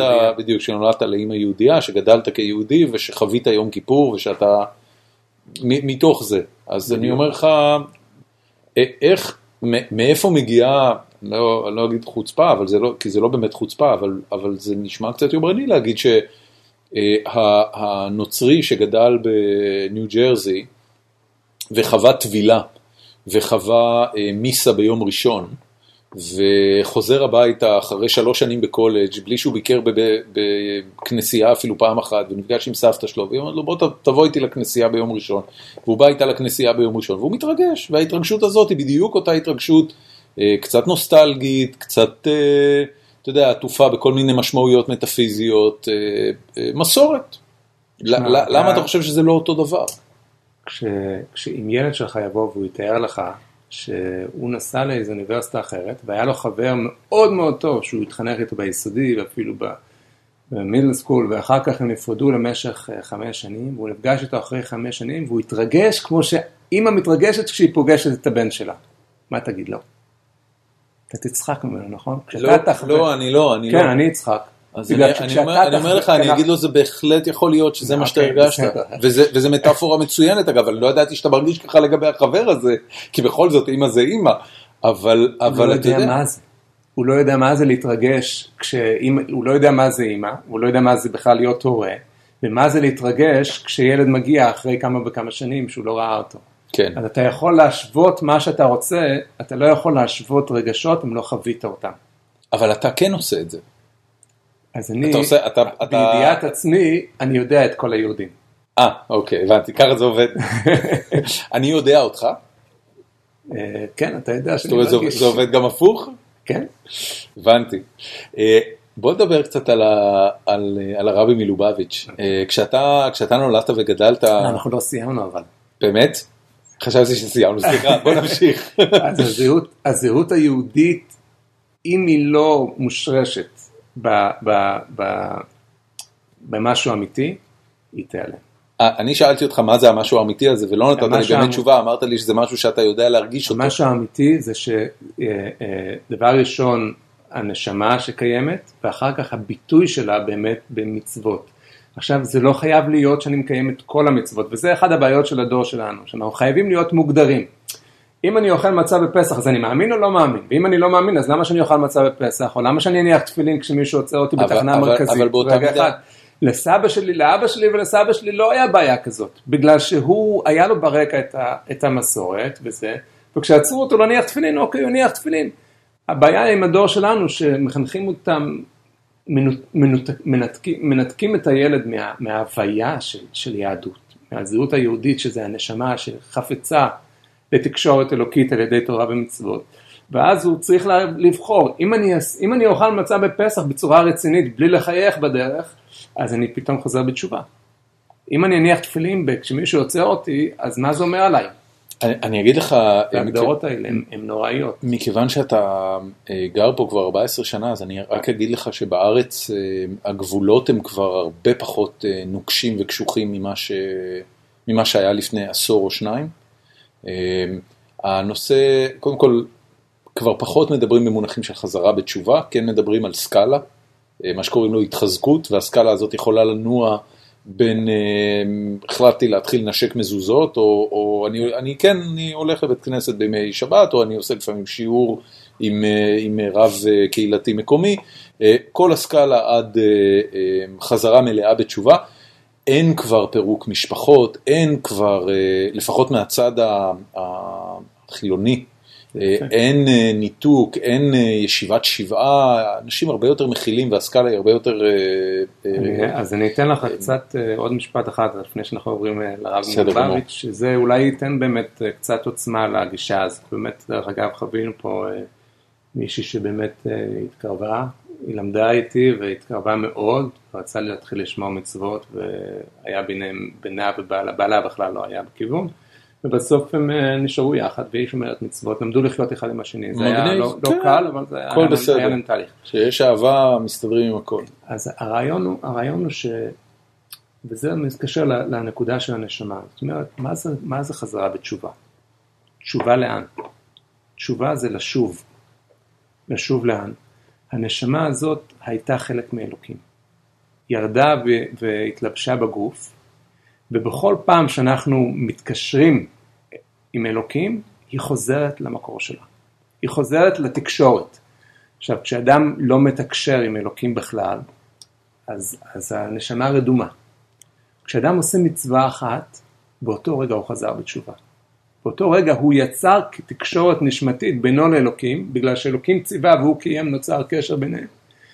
או שהוא למד תורה, למדת עכשיו דברי, דברי תורה, אז התחברת עם חוכמה אלוקית, ובאותו שנייה הנשמה שבה למקורה. וזה רגע של תשובה. ולכן חזרה בתשובה, ש... כמובן כמה שיותר, אם אני מעריך את זה ורוצה את זה, אז כמה שיותר. אני רוצה כמה שיותר בריאות, ואני רוצה כמה שיותר אה, אה, שהנשמה תהיה בריאה ותחזור, ותהיה קשורה לאלוקים.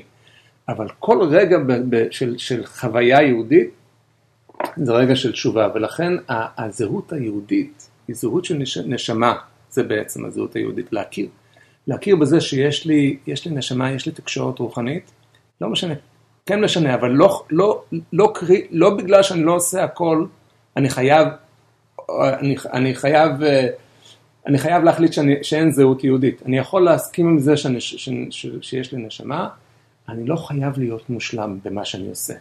זאת אומרת, בסדר, יש תחום שאני לא, לא מושלם, כן. אבל לא- בגלל זה אני אף פעם לא, אדם שלא אוכל בריא. אז לכן כשמגישים לו מנה בריאה, הוא אומר, לא, תן לי את השמן ואת המתוק.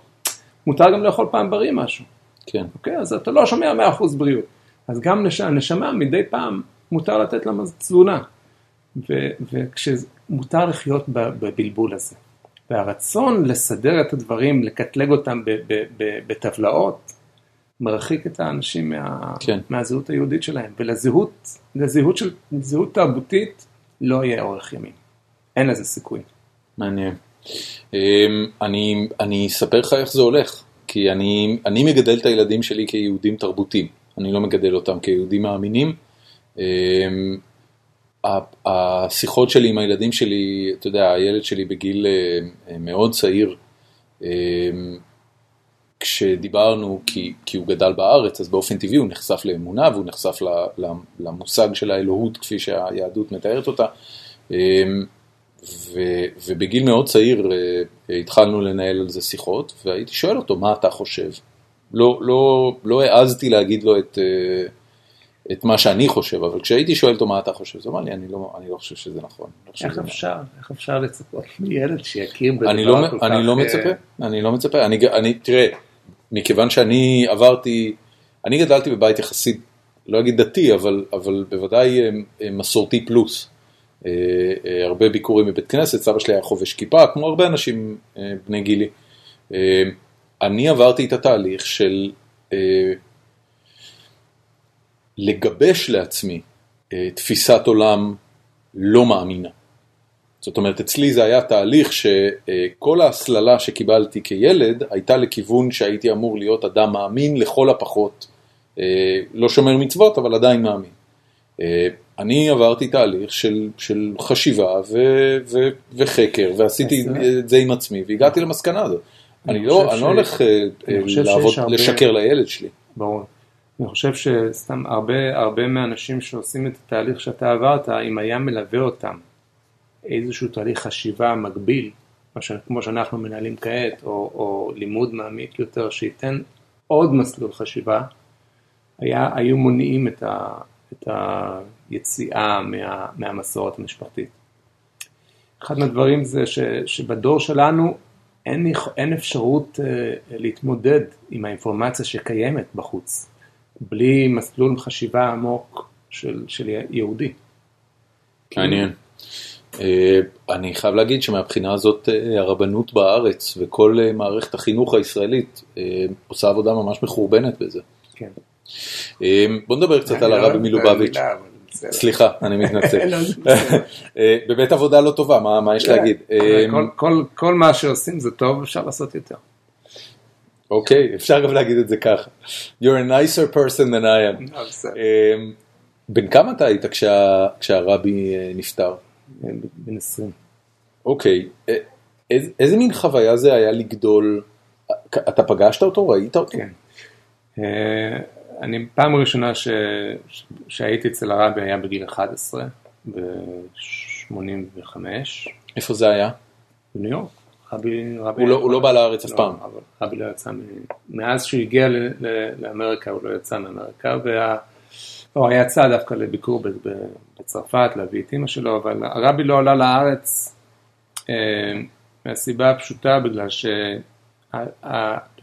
שמבחינה ערכית הוא לא ראה את היכולת אה, לעזוב את הארץ. אהב את הארץ בצורה יוצאת מן הכלל, היה, אני חושב שזה היה אחד מהמנהיגים בדור שלנו שהיה הכי מעורב אה, בחיי הארץ, בכל התחומים. אה, והוא אהב את הארץ מאוד, והוא לא, לא הרגיש שיהיה נכון אחרי שהוא יגיע לארץ לעזוב את הארץ. וכיוון שהוא לא יכל לעזוב, הוא בחר להישאר בגלל שמקום ההשפעה מאמריקה היה הרבה יותר עוצמתי על עם ישראל. אוקיי. אה, איך זה היה לפגוש אותו בגיל 11? מה אתה זוכר מזה? יודע, אני הייתי ילד, אה, הגעת עם אבא שלך? כן. איפה זה היה? בבית שלו בברוקלין? כן, היה בבית הכנסת ב-770. בשבילך זה מוכר, אני לא יודע אפילו במה מדובר. בית הכנסת המרכזי של... 770 מיסטרון פארקווי, זה אבל זה נקרא 770, בית הכנסת המרכזי של הרבי. אה, הרבי היה, דבר ראשון, היה אה, אוהב ישראל, אהב כל יהודי, כל, אה, כל אחד, אני, אני זוכר בתור ילד, אה, באותה באותו ביקור באמת, אה, הרבי היה מקרב את הילדים, והילדים היו אה, נעמדים אה, בקירוב מקום.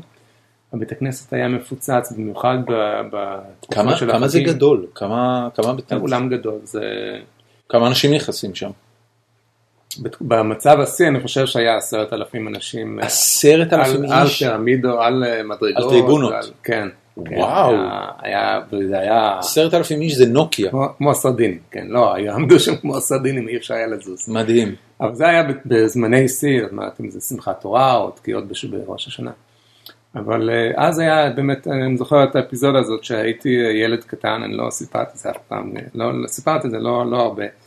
הייתי ילד קטן ועמדתי בתוך הקהל, היה קהל שעמדו צפופים, וכשהרבי נכנס היו שני אנשים שהיו הולכים לפני, לפני הרבי לפתוח מעבר, שהרבי לא השתפשף באנשים. וכשהם הגיעו אה, איפה שאני עמדתי, עמדתי ראשון בשביל, וכשהם הגיעו לאיפה שאני עמדתי, אז הם היו נעמדים אחד מול השני, אחד דוחף את השני, ולפתוח את המעגל, את השביל רחב, וכשדחפו אותי, אני נדחפתי אחורה, ואני ילד קטן יחסית, הייתי אה, חצי הגובה מהאנשים. הכיפה שלי נפלה והתכופפתי להרים אותה, והייתי בטוח שהרבי יעבור והשביל ייסגר, ואני מחץ ברגליים של האנשים. אז צעקתי הצילו. והרבי נעמד, הרבי נעצר, לא, לא המשיך, ואז לא היה להם ברירה, הם נתנו לי לצאת ורצתי למקום שהילדים התאספו. אבל הרבי היה רגיש לכל אחד. זה היה, אני, אני התביישתי שגרמתי לרבי לעצור וזה, אבל, אבל אתה רואה את הרגישות, הרבי היה רגיש לכל יהודי, והרגיש הרגיש כל אחד את המצבים שלו, ואת ה... ביחד עם זה הוא האמין בכל אחד ב, ביכולות שלו. וזה שאני פה, זה בגלל שהרבי האמין ביכולת של כל חסיד וכל יהודי, המקסימום שלו. אה, פגשת אותו עוד אה, אחרי כן, זה? אז הייתי אחרי זה ב-89, ב-90, הייתי, בחגים הייתי נוסע לרבי. ובסוף, ב-94 זה היה שנת לימודים שכל הכיתה שלנו נסעה לניו יורק. היה מקובל כך, מקובל כך שכל, אה, בסיום שש, שש, שש שנות אה, ישיבה, אז נסעו ללמוד אצל הרבי שנה. וזה היה השנה שכל הכיתה שלנו נסעה, והרבי אז כבר היה, לא ראו את הרבי, רק בחגים, הרבי עוד היה תחת השפעה של הסטרוק, אז ראו אותו ממרפסת, ואחר כך אה, היה סטרוק נוסף, לא, לא ראינו את הרבי, והוא נפטר בקיץ. אתה היית שם בארצות כן. הברית שזה קרה? כן. איזה מין, אה, זאת אומרת, מה, אסון. מה, איך, איך חווים את הדבר הזה? חווים את זה עד היום, זאת אומרת, אה, זה נהיה, העולם נעצר, זה, אני, אני זוכר את, ה, את התחושה הזאת ש, שאין אין, אין לאן ממשיכים, זאת אומרת, מה, איך, איך, איך ממשיכים את החיים, בגלל שהרבי הוא, הוא אה, מתווה, מתווה, כשאני אומר שאני בשליחות, אז אה, אני מרגיש שכשהרבי שלח שליח, אותי הרבי לא שלח בצורה אישית, אבל אני בטוח, אני הרגשתי אחר כך גם כן ש... ש... אבל מי שהרבי שלח אותו בצורה אישית במיוחד, הרבי אמר לו לנסוע למקום מסוים, הוא הרגיש שהרבי היה אדם רוחני שידע לזהות את השליחות של כל אחד בחיים, ואם הוא נתן לו את השליחות הזאת, זאת אומרת שהנה, כאן אתה קם בבוקר ואתה יודע שאתה עושה את הדבר הנכון. כל אדם אה, חי בספק, זאת אומרת, אתה קם בבוקר, מי אומר שזה העבודה הנכונה בשבילי, שזה ממלא את אה, שליחות חיי. ואם אדם שרואה למרחוק, הוא רואה מעבר למה ש, שבן אנוש יכול לראות, זאת אומרת, הוא מודע לשליחות, יש, יש לו אינטואיציה, אם תרצה, בצורה יותר אה, רציונלית לקרוא לזה, יש לו אינטואיציה כן. רוחנית שיכול, הוא יודע להרגיש. למה אינטואיציה זה לא מילה שהיהדות מוכנה לקבל? לא. זה הגדרה, אם תגיד שלנביא יש, יש אינטואיציה, זה לא יהיה הגדרה... אה, אה, זה, מה... אתה אומר זה לא חזק מספיק, זה לא כן, לא מה שיש לו. כן, אבל זה מספיק טוב בשביל, אה, בשביל להכיל את זה. אז אפילו, אפילו אם זה רק ברמה הזאת, אדם שיש לו אינטואיציה, נאמר שזה שליחות חייך ותהיה בטוח שזה מה שאתה צריך לעשות, אני חושב שזה מציב את, מציב את הבן אדם במקום מאוד מאוד בטוח ומאושר. כן. וברגע ש... וזה לא רק בשליחות חיים, אלא אנשים היו מתייעצים עם הרבי בכל כל בעיית חיים, כל אה, צומת דרכים, וכשהרבי, אה, הרבי חסר, חוץ מזה שאהבו את הרבי, אהבנו את הרבי בצורה אישית, אז היה חסר גם אה, איך להמשיך, איך להמשיך את החיים. מה, איך, מה עושים באמת? חסר, תראה, בצורה, בצורה ממש נפלאה. לא היה לו יורש. לא. אז אני, אני מרגיש uh, מתקשר, אני יודע שזה uh, קשה להבין את זה, ושוב פעם זה עניין של רגע שקשה לתת את זה למישהו אחר, אבל אני נוסע לרבי, למקום קבורה שלו, ומתפלל ומבקש, ופעמים מאוד רבות אני מרגיש ש... אתה מרגיש את הנוכחות שלו. שיש לזה השפעה. כן. אני לא יכול לפרט, אבל פעם אחת אני נסעתי, ב... דווקא לא, לא בשביל עצמי, בשביל מישהו אחר שהוא ביקש אותי שאני אסע והוא שילם לי את הכרטיס ונסעתי לבקש בשבילו. ו... ועוד לפני שחזרתי הביתה הוא, הוא שלח לי אימייל שהאדם שה... שהוא ציפה ש... שיושיע את המצב, התקשר אליו בשש בבוקר, זאת אומרת שזה אדם ש... לא, זה לא, לא, לא רציונלי בכלל. יש מהבחינה הזאת, ל, ל, אתה, אתה אומר נסעת, כלומר אתה מתכוון נסעת לניו יורק, כן, לניו יורק לקבר שלו. כן. יש משמעות אה, אה, ספציפית לקבר, כן. למקום שבו עצמותיו מונחות? כן, אין, אין התנתקות מוחלטת, במיוחד אצל צדיקים, אין התנתקות מוחלטת של, של הנשמה מהגוף. בזוהר מתואר... אתה אומר, זה, זה עדיין שם ו, ומחכה לאחרית הימים? או שזה לא העניין? מה פירוש מחכה לאחרית הימים? יש אה, תקשורת, ההבדל בין, בין חיים ולאחר המוות זה שאצל בן אדם רגיל, למשל, תיקח אדם חי, יש לו נשמה בפנים. עד כמה יש לו, כמה נשמה אה, בתודעה אצל אדם. אם אה, אצל אדם רציונלי, הוא יכול גם אה, להתכחש לתודעה הזאת, לנשמה. זה הראיה, כן, יש אנשים שלא מאמינים, בגלל שאפשר להתכחש לתודעה הנשמתית, זאת אומרת שהנשמה נמצאת, היא לא גלויה מספיק. כן, ברגע שהנשמה מתגלית, אז אין ספק שהיא קיימת. כן, ברגע שהנשמה מתגלית, אז הנוכחות שלה נותנת תחושה שהיא קיימת. כן. כשאדם נפתח, כשהנשמה עוזבת את הגוף, אז הנוכחות שלה נמצאת בצורה יותר אה, חופשית, פחות מוגבלת בתנאי הגוף. אבל יש רמה מסוימת שעדיין נשארת קשורה עם הגוף במקום הקבע. וזה, אה, ורמות השונות, מה שנקרא בזוהר נפש, רוח ונשמה, זה רמות שונות של הנשמה, אז רמה אחת מתקשרת עם השנייה. ו, ולכן יש, יש תקשורת נשמתית עם, ה, עם הצדיק במקום קבורתו, וזה גם נכון לגבי כל אדם. גם קרובי משפחה, מקום הקבר זה מקום של תקשורת. הבנתי. תקשיב, אמ, אני, אני לא יודע אם אה, אה, שיתפתי אותך בזה, אבל אה, בסוף כל פרק, ולקראת הקלטה של כל פרק, אני מפרסם בקבוצת פייסבוק שיש לנו, שנקראת פורום החיים עצמם של גיקונומי, על שם הפודקאסט. אני מפרסם את זה שאני הולך להקליט פרק עם אורח, גם ראם, השותף שלי, עושה את זה, ואנחנו שואלים אם, אם יש שאלות. אז הצגתי אותך בתור הרב של קהילת פאלו אלטו בחב"ד, ונשאלו המון שאלות. לא, לא הייתי מודע בכלל לכמה, ש, לכמה שהנושא של אה, חב"ד אה, מעסיק אנשים וכמה הם יודעים עליו. זאת אומרת, ממש, אתה יודע, זה, זה, זה הפתיע אותי לחלוטין. נשאלו המון שאלות, ואני לא יודע אם יהיה לנו זמן לכולם, אבל אה, אני רוצה כבר להגיע לזה. אמ, גם בגלל שאני מרגיש שהשאלות שלי הן לא מספיק טובות, וגם בגלל שהיו שם דברים שאני ממש רוצה לשמוע עליהם תשובה, שלא הייתי... אה, אני חייב לומר שהשיחה הייתה נעימה מאוד, ואני שמח... גם לי היה מאוד נעים, גם לי היה מאוד נעים. כן, אה, אבל הנה, רגע, שנייה אחת. אני גם הייתי, פרסמתי את זה עוד לפני שביטלתי בשבוע שעבר, אז התנצלתי ואז חזרתי וזה וכן הלאה. טוב, אני גם אגב אגיד, אה, זו עובדה יחסית ידועה, אבל מסתבר שיש לנו לא מעט מאזינים במגזר החרדי.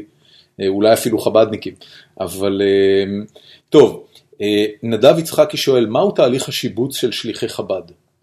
חב"ד אגב נתפס, אני אומר לך, בקרב אנשים מהמגזר שלי, כסטארט-אפ משוגע לגמרי, זאת אומרת הצלחה נהדרת ונטוורק יוצא מן הכלל, ו... אבל נחזור לשאלה, נדב יצחקי, מהו תהליך השיבוץ של שליחי חב"ד? אז אה, בשנים הראשונות הרבי היה אה, מציע מקומות שליחות לאנשים והם היו אה, נוסעים. בדרך כלל, היה גם אפשרות להתנגד כמובן, אבל הרבי, הרבי שלח שלוחים בצורה אישית, ובשנים יותר מאוחרות אז היו, הרבי לא, לא התערב במי ייסע, אלא אם נוצר הזדמנויות של מקומות שליחות, אז מישהו שהציע את עצמו, והרבי היה בוחר אם כן או לא. אה, מאז שהרבי, אה, הנוכחות של הרבי איננה אה, בצורה גופנית, אז הדרך ש, שנוסעים לשליחות זה לפי המוכנות של, של השליח. דבר ראשון היום זה, הרבי שינה, שינה את, ה, את התפיסה, זאת אומרת בשנים עברו הרבי היה צריך ממש להתאמץ כשמישהו יסכים לעזוב את הקהילה וייסע. והרבי הפך את זה ל... ל שזה העושר של החיים, כפי שהגדרתי קודם, זו זכות גדולה וכולם כן. רוצים אותה, אז היום עומדים בתור uh, לשליחות. זאת אומרת, אין מקום בעולם שאין מדינה שאין בה שליח. ואפילו מדינות... וזה uh, מאוד קל ומאוד מרצון. Uh, מאוד קל, מאוד קל למצוא את השליח שייסע, לא קל לבצע את השליחות. מה המטרה של שליחות כזו? אז רק אז הביצוע, אז ממילא אדם, מה שקורה זה בד... אה, בכמה אופנים, יש אה, או ביקוש מהקהילה המקומית, או ששליח אה, מקומי, מישהו שאחראי על מדינה או על עיר, מחפש שליח ש... שיתמנה תחתיו, או להביא שליח, למשל במקרה שלי, אז הרב לוין הוא הרב של פלו אלטו, השליח של פלו אלטו. והוא ביקש אותי לבוא לפה לפעול עם ישראלים בעברית. אה, הוא, אה, לא, הוא לא דובר עברית? דובר עברית, אבל הוא יכול לדבר עברית כמו אמריקאי, כמו אמריקאי שלומד תורה אז יודע עברית, אבל זה בכל זאת, זה תקשורת לא אחרת. ישראלי, כן. מעניין. אמ, אוקיי, אתה רצית את השיבוץ הזה? זאת אומרת, אתה מבחינתך, כן? אני חיפשתי אה, לעבוד עם ישראלים בחוץ לארץ. וחיפשתי ולא היה אכפת לי אה, איזה מקום, זאת אומרת, כל, כל מקום שהיה מזדמן אה, שהייתי יכול לבטא את היכולות שלי הייתי מקבל וככה הגעתי לפה, הגעתי לרב חונין בלוס אנג'לס, ביקשתי אותו אה, שאני רוצה לעבוד עם ישראלים והוא אמר לי תיסע לצפון, כן, התחלתי בסן פרנסיסקו, התחלתי בסן פרנסיסקו שנתיים, אחר כך עברתי לפה. אמ,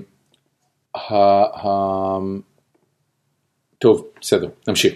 אמ, דניאל כנר שואל, להערכתך, אה, כמה אחוזים מקרב חסידי חב"ד מאמינים שהרבי מלובביץ' חי? מה ההסבר שלך לתופעה?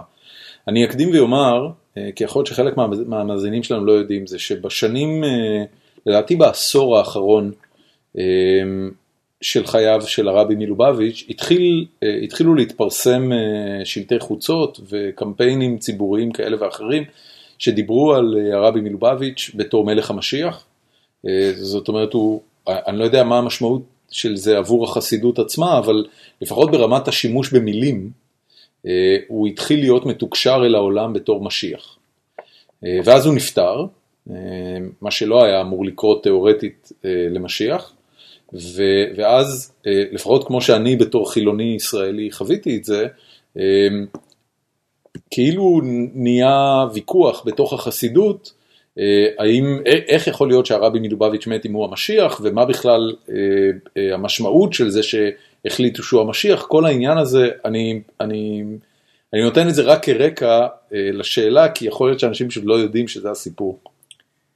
אוקיי, אז אה, דבר ראשון, הקומפיין הראשון ש, שהיה ש- בשלטי חוצות, ש- בזמן שהרבי היה בבריאות מלאה, היה איקונו לביאת המשיח. נכון. זוכר את זה? בטח. עם השמש הזורחת. כן, כן, כן, כן. את זה הרבי עודד, ו...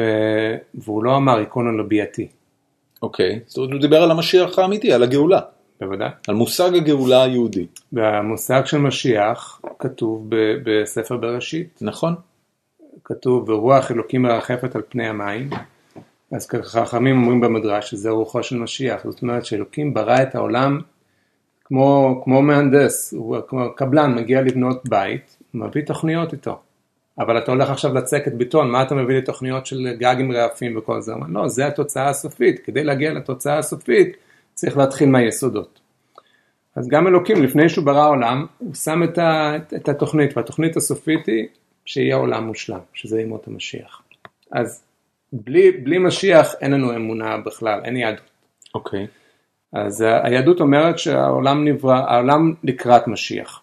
והרבי, כל מה שהרבי אמר זה היכונו לביאת המשיח, ככל שמתקרב, אז מתקרבים השנים ומתרחקים ממתן תורה ו, ויותר יהודים מקיימים עוד מצווה ועוד מצווה, העולם, העולם מתקדם לקראת שלמות רוחנית. למרות שזה לא איך- נראה ככה כלפי איך חוץ. מזה נהיה אה, אה, יחי אדוננו מורנו מלך המשיח לעולם ועד?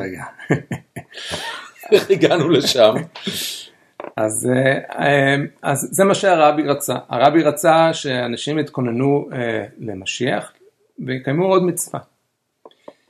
והרבי עשה כל מה שהיה אפשר כדי שהתודעה בביאת המשיח תהיה אמיתית. דרך אגב, הרמב"ם, כשהוא כותב על המשיח, הוא כותב שהתופעה של הנצרות והמוס, והמוסלמים זה, זה תופעות שמקרבים את התודעה של משיח. תאר לעצמך שמגיע זה משיח. גם מה שיהודה גליק אמר.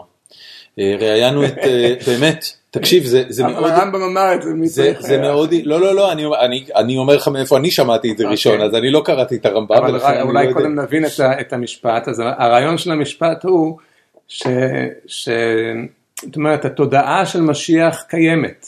זה שהם ציפו למשיח אה, שקר, או משיח לא אמיתי, או, או כל זה, כן, אבל בכל זאת מכניס את התודעה של משיח. נכון.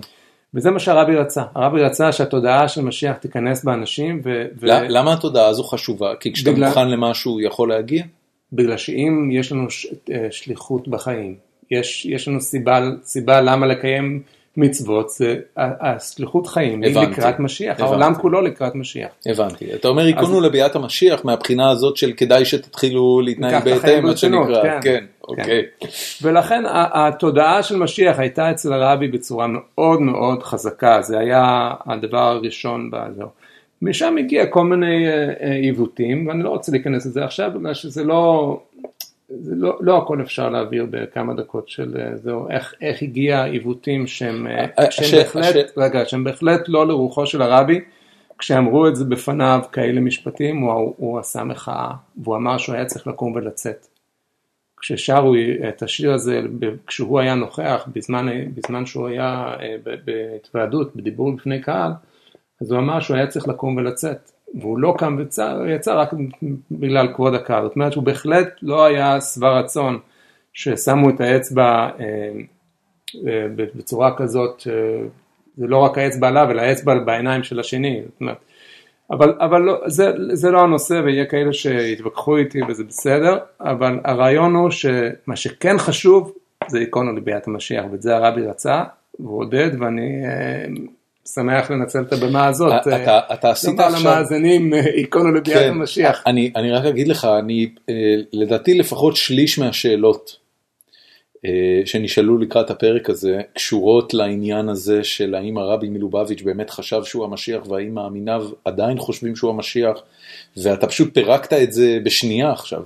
אה, מה שאתה מתאר עכשיו זו התפיסה הרווחת בחסידות? בלי ספק. יש כאלה שאחר כך לוקחים, מוסיפים לזה כל מיני אה, אה, לבושים אחרים. הבנתי. אבל הרעיון הוא שצריך להתכונן לקראת ביאת משיח. טוב, אם יש, אם יש תופעות מעוותות, אה, זה, אני לא חושב שזה לא- ראוי לא לעלות על שולחן מלכים. זה, זה ילדותי, לא, לקחת את זה למקומות, אה, אתה יודע, מי שמצייר את אה, ציורי המקרא, גם כן מצייר את... אה, את משה רבנו עם קרניים. כן. הוא היה די מוכשר אגב, אותו, אה, אותו אומן, אבל כן, מה לעשות. תומר שלובסקי שואל, אה, האם חב"ד היא החסידות היחידה שאין לה רב חי, ולמה לא בחרו לרבי מלובביץ' יורש? אז אה, זו שאלה, זו שאלה ש... אבל אז, אבל אז אגב אני רק אגיד, כי זו הערה מאוד נכונה, גל מורד כותב שגם הרבי מברסלב לא בדיוק חי באומן. אתה יכול להמשיך, אני, אני אשמח לשמוע תשובה על העניין הזה. כן. אז תראה, זו תשובה, שאני, זו שאלה שאני לא יודע, לא יודע להסביר למה אלוקים אה, שם אותנו בכזה מין מצב ש, שבלי בלי, אה, בלי רבי חי בגוף. אבל אה, רבי זה לא מינוי מנהלי. זה לא שבגלל שיש כיסא ריק אני אשים מישהו. רבי זה אדם רוחני, כפי שאמרתי קודם, אדם שאפילו בר- ברמה רציונלית יש לו אינטואיציה רוחנית אה, גבוהה מאוד, זאת אומרת תקשורת רוחנית גבוהה. ו... ויהיה טיפשי, כמו שתגיד אה, אין לי ראש ממשלה אז אני אשים אה, ילד, נו אבל מה הילד הזה בסוף צריך לנהל, מנהל מדינה, אי אפשר לשים ילד בכיסא. אז אדם שהוא רק ברמה המינהלית יש משרד ראשי. וברמה הרוחנית, אז אנחנו מאמינים ש, שהרוח, הרוח אם, אם זה רוח, הרוח לא מוגבלת בגוף. כל מה שהגוף נותן לנו זה יכולת תקשורת עם הרוח. מההתרשמות אתה ההיא- שומע? אתה כן, כן? כן. הגוף הוא יכולת תקשורת עם, עם, עם הרוח. עכשיו, מה שקורה בדרך כלל בפטירה של אנשים זה שהגוף, הגוף לא נמצא לתקשר איתו מבחינת המשפחה והחסידים, זאת אומרת לתקשר עם הגוף, איננו לתקשר איתו, וגם הרוח מבחינתם מתנתקת. זאת אומרת, יש לה, הולכת לעולם רוחני. מה שקורה, אני מאמין, אני מרגיש אצל הרבי, זה שאומנם היה לנו, חסר לנו את הגוף לתקשר איתו, הרבי לא, לא הלך לעולם אחר, זאת אומרת, לא התנתק מהעולם שלנו לעולם רוחני ש, ש, שלא חש את העולם הזה. זאת אומרת, הרבי, הרבי בחר להמשיך לתקשר. האם אה, בשנים שחלפו מאז פטירתו, אה, אתה חושב שחסידות חב"ד נותרה חזקה ו- וצומחת כמו שהיה בחייו? והאם אתה מסתכל קדימה אל העתיד, לא יודע מה, 30-50 שנה, ואתה אומר, תקשיב, המפעל המפואר הזה בסכנה. יכול להיות שכן צריך למנות יורש. הרבי, אה, מאז שהרבי איננו, הרוח שלו אה, מתפתחת בצורה, עם מספרים מוכיחים, אז בצורה, אה, אני נוסע כל שנה לכינוס השלוחים שמתאספים מכל העולם בניו יורק. בשנה האחרונה 4,500 שלוחים מכל העולם, שזה זה מספרים שגודלים כל שנה בכמה מאות שלוחים, וזה התפתחות אה, חסידים, אנשים שהולכים ברוחו, אם תראה, תפגוש תלמידי ישיבה, היום התלמידי ישיבה בקיאים בתורה של הרבי יותר ממה שאנחנו היינו בקיאים כשהרבי היה קיים, זאת אומרת, כשהרבי נוכח. זאת אומרת שההתפתחות הרוחנית היא, היא יותר גבוהה, אפילו יותר, בממדים יותר גבוהים. שזה, מה שזה אומר זה ש, שהרבי לא רק אה, אה, התנתק מהעולם, אלא עם הגוף כביכול אפשר לומר כך שהגוף הגביל אותו ביכולת תקשורת שלו עם העולם. היום הוא היום הוא לענן. מתקשר, הוא מתקשר, כן, אוקיי, זה משל טוב אצלנו, הוא מתקשר כן. ברמה הרבה יותר גבוהה, בלי הגבלות הגוף. מדהים. גל מורד שואל, מהו הסיפור של הפיצול בתוך חב"ד? אני לא יודע במה מדובר, אני אומר מראש. אה, איך זה משפיע על חיי היומיום ועל מנגנון השליחויות? יש פיצול בחב"ד? אתה דיברת קודם על, על אנשים שנתנו לבושים, תראה אם אתה... אם אתה אני לא ידעתי שזה פיצול אופרטיבי ממש, זאת אומרת, חסיד חב"ד זה עדיין... אותה חסידות בכל העולם, או שיש היום חב"ד א' וחב"ד ב', כמו שהיה... הבסיס, הבסיס הוא, הבסיס אצל כולם אותו דבר, כמו שאמרתי. אני חושב שהבסיס הוא איקונו לביאת המשיח, והבסיס הוא שהרבי, הכוח של הרבי זה לא בגוף, אלא ברוחו. עכשיו, עכשיו, איך, איך, איך להגדיר את הרבי כיום? יש, יש משאלה, אוקיי? יש משאלה אצל, בן אדם אהוב, איננו, אז יש משאלה שהבן אדם עדיין קיים. ואני באמת לוקח את זה כ, כ, כמשאלת לב ולא כ, כמציאות. זאת אומרת, אה, הרוח של הרבי קיימת בלי ספק, וכפי שאמרתי, היא נוכחת יותר, אפילו במידה יותר גבוהה מקודם. אה, כל, כל המטאפורות של, של גוף וכאלה, זה, זה משאלות לב שזה בסדר, זאת אומרת, אם זה הדרך של האנשים האלה להתמודד עם המציאות הקשה, אז זה יערב להם. אני חושב שאנשים אה, חזקים יותר יכולים להסתכל למציאות בעיניים ולדעת להתמודד איתה. כן. אמ, שגיב אופק כותב, בתור תרמילאי מדופלם, קודם כל תודה. מדהים לראות איך בתי חב"ד למטיילים בעולם עוזרים לגשר בין חילונים ליהדות. אה, לגבי שאלה, מדוע אין מימון לשליחי חב"ד ברחבי העולם שנאלצים לקבץ נדבות כל אחד באופן עצמאי? האם יש תקציב מסודר לארגון, ואם כן, לאן הולך הכסף? טוב, אז uh, הדבר הראשון, uh, אני רוצה לומר uh, תודה בחזרה, בגלל שכשאומרים לי תודה על מה שהרב נחמיה עושה בתאילנד, או החבר שלי חזקי עושה בנפאל, זה, מה שזה מראה זה שזה, שזה לא אני פה, אלא זה הרבי. כי אחרת מה אתה אומר לי תודה על מה שמישהו אחר עושה במקום אחר. אז, אז זה עוצמה, עוצמה שהרבי נמצא בכל מקום, באמצעות השליחים שלו, פועל בכל העולם. ו... אמ, מאיפה יבוא תקציב? במשרד הראשי הוא יאסוף כסף ממי? מבני אדם. כן. בני אדם האלה גרים איפה? בקהילות שיש שם שלוחים. אז הרבי תמיד היה בשיטה שאם הפעילות מוצדקת ונצרכת, ישלמו עליה גם. יימצא תקציב אה, אה, לפעילות. וכמובן שיש תקציב לפי, לפי הצורך, תשמע, לא דומה תקציב של מי שגר בסיליקון וואלי, לתקציב שמי שגר במקומות אחרים שהמחיה זולה יותר, אז הבסיס התקציבי הוא גבוה יותר, זאת אומרת צריך פה אה, אה, יותר כסף, בסיס למחיה, זה אחד, ודבר נוסף, הפעילות, הפעילות, אה, כמה פעילות יקרה, אז כל, כל, בוודאי שכל בית חב"ד הוא מבוסס על, על תקציב. עכשיו לקרוא לזה... איפה בית חב"ד פה? אני, אני... אני יושב בבית חב"ד. אה, זה בית חב"ד? כן, במקרה שלנו הבית בבית חב"ד הוא, הוא אחד, יש מקומות ש, שהבית מגורים והבית חב"ד הוא, הוא שני בניינים, שזה אולי, לפעמים תלוי בהתפתחות, לפעמים תלוי בפן של, ה, של הפעילות. הבנתי. עכשיו, דבר נוסף, לקרוא לזה מקבץ נדבות, גם לשליח של הקרן קיימת לישראל אפשר לקרוא מקבץ נדבות, ולא רואים אותו בצורה כזאת, אלא רואים אותו כשליח של הקרן קיימת לבנות או לטוע יערות, בוא לא, בוא לא נשווה לקרן קיימת לישראל, לקרן קיימת לישראל יש מוניטין איום ונורא בישראל היום. לא, לא משנה, אבל אומר, הרעיון הוא כשמישהו אוסף כסף למדינת ישראל, או לטדי קולק נסע לחוץ לארץ לאסוף כסף לירושלים, אף אחד לא חשב עליו כמקבץ נדבות, אלא הוא בא לגייס כספים, או כשסטארט-אפ הולך לגייס כספים ממשקיעים, אז מה, הוא מקבץ נדבות? להפך, הוא נותן להם את ההזדמנות להשקיע. כן, זה נכון. אז גם אנחנו נותנים לאנשים... תראה, הוא כתב, אני צריך להקריא את השאלה כמו שהיא. אז אני אומר, בסדר, התפיסה היא טובה, זאת אומרת, צריך לתקן את התפיסה. כשבן אדם נותן צדקה לבית חב"ד, באמת באמת, אני נותן לו את ההזדמנות להשקיע את הכסף שלו במטרה הכי... הכי גבוהה שיכולה להיות. אני אגיד לך מה לדעתי קורה, וזה משהו שחשוב לי לפחות לשים עליו את האצבע. בישראל, בגלל שרוב המימון פחות או יותר לכל דבר מגיע מהמדינה עצמה, אז אין אצלנו את המסורת ואת נכון. התרבות של שים את הכסף איפה שחשוב לך.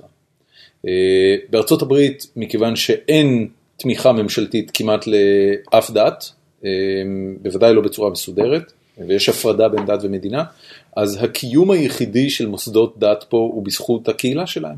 אם אתה רוצה שיהיה בית כנסת שתוכל ללכת להתפלל בו ביום כיפור, אתה תשכיב את האלף, אלפיים, שלושת אלפים דולר בשנה כדי שהבית כנסת הזה יהיה קיים ויהיה בו חשמל וחימום והכיסא לא יהיה שבור כשאתה בא בבית כנסת או בשבת פעם בזה. ישראלים פשוט לא רגילים לזה, זה לא, זה לא משהו שישראלים נכון. חווים. אז, אז שני דברים, שני, שני סעיפים לתשובה. הדבר הראשון, אמרתי לך קודם שאני חיפשתי שליחות עם ישראלים בחוץ לארץ, והסיבה היא בגלל ש... בגלל הרגילות הזאת שהבתי כנסת והרבנים המקומיים ממומנים, הפעילות של חב"ד לא זוכה לתודעה שהיא צריכה תקציב. בארץ, בשביל לקבל תקציב ממשלתי, אתה צריך להיות פוליטיקה, פוליטיקאי. נכון. בחב"ד הם א-פוליטיים, הרבי אה, כל השנים, למעט אה, פעם אחת שמתוך אה, בלית ברירה הוא כן נתן להתבטא בפוליטיקה, אבל הרבי התנתק מפוליטיקה לגמרי כדי, אה, בגלל שהוא האמין בכל יהודי והוא רצה להיות א-פוליטי כדי להגיע לכולם. אז כיוון שחב"ד הם א-פוליטיים, אז אין, אין, הגישה לתקציבים ממשלתיים היא, היא, היא מינימום. ולכן הקיום של שליחי חב"ד בארץ הוא עוד קשה יותר מחוץ לארץ. בגלל וואי. שאין את התודעה, זה ישראלים בארץ. כן. גם ישראלים בחוץ לארץ לוקח להם זמן לצאת מה, מהרגילות הזאת. יש דיון בחב"ד על אה, להיכנס אה, למערכת הפוליטית בישראל? לא. הבנתי, אתה אומר זה, זה מאוד נחרץ. בוודאי, הרבי, אה, ברגע שאתה מפלגתי, דבר ראשון אתה מה, מה אתה לא. כן. לפני מה אתה כן, מה אתה לא. נכון. טוב, אופיר מרקו שואל, מה חב"ד כקבוצה, אם אתה יכול לייצג את זה או לספר על זה, חושבים על הזרמים השונים אה, של היהדות, לדוגמה רבני צוהר או רבנים שמגדירים את עצמם קונסרבטיביים מצד אחד, לעומת רבנים כחסידות גור מהצד השני. האם חב"ד תומכים בקבלת מספר זרמים וגישות כלפי היהדות והתורה אה, מחמירות יותר ופחות? אז אה, הנקודה היא שאנחנו פה בשביל כל התקשורת שלנו עם, עם תורה ומצוות ועם אלוקים, זה לקיים את הרצון שלו. של אלוקים. של אלוקים. מאיפה אנחנו יודעים מה הרצון שלו? יש לנו תורה כתובה, ויש לנו תורה שבעל פה של החכמים, שעליה אין מחלוקות. עכשיו, אם, אם אני אעשה משהו שהוא דומה לרצון שלו ולא הרצון שלו, אז לא עשיתי כלום, זאת אומרת, לא תקשרתי איתו. אם אתה ביקשת כוס תה עם, עם אה, סוכרזית ונתתי לך כוס תה עם סוכר, הגשת לך כוס תה, אבל זה לא מה שאתה ביקשת. לא תקשרתי איתך. כן, אבל זה, לא רוצה אתה יודע, זה עדיין ירווה אותי, זה סבבה. אתה לא תשתה את זה, אם אתה לא רוצה סוכר, סוכר אתה לא תשתה את זה. אתה אוקיי. לא ביקשת את זה. בפרט כשמדובר על... אני לא כזה פנאט לגבי מה שאני שותה. אני יודע, אני מבין. זה לא כזה חשוב לי. בסדר, בגלל ש... אבל תחשוב שהתקשורת, כשאתה באת, אתה לא רוצה באמת כוס תה. אבל אתה רוצה לתת לילד הזדמנות להרגיש חשוב.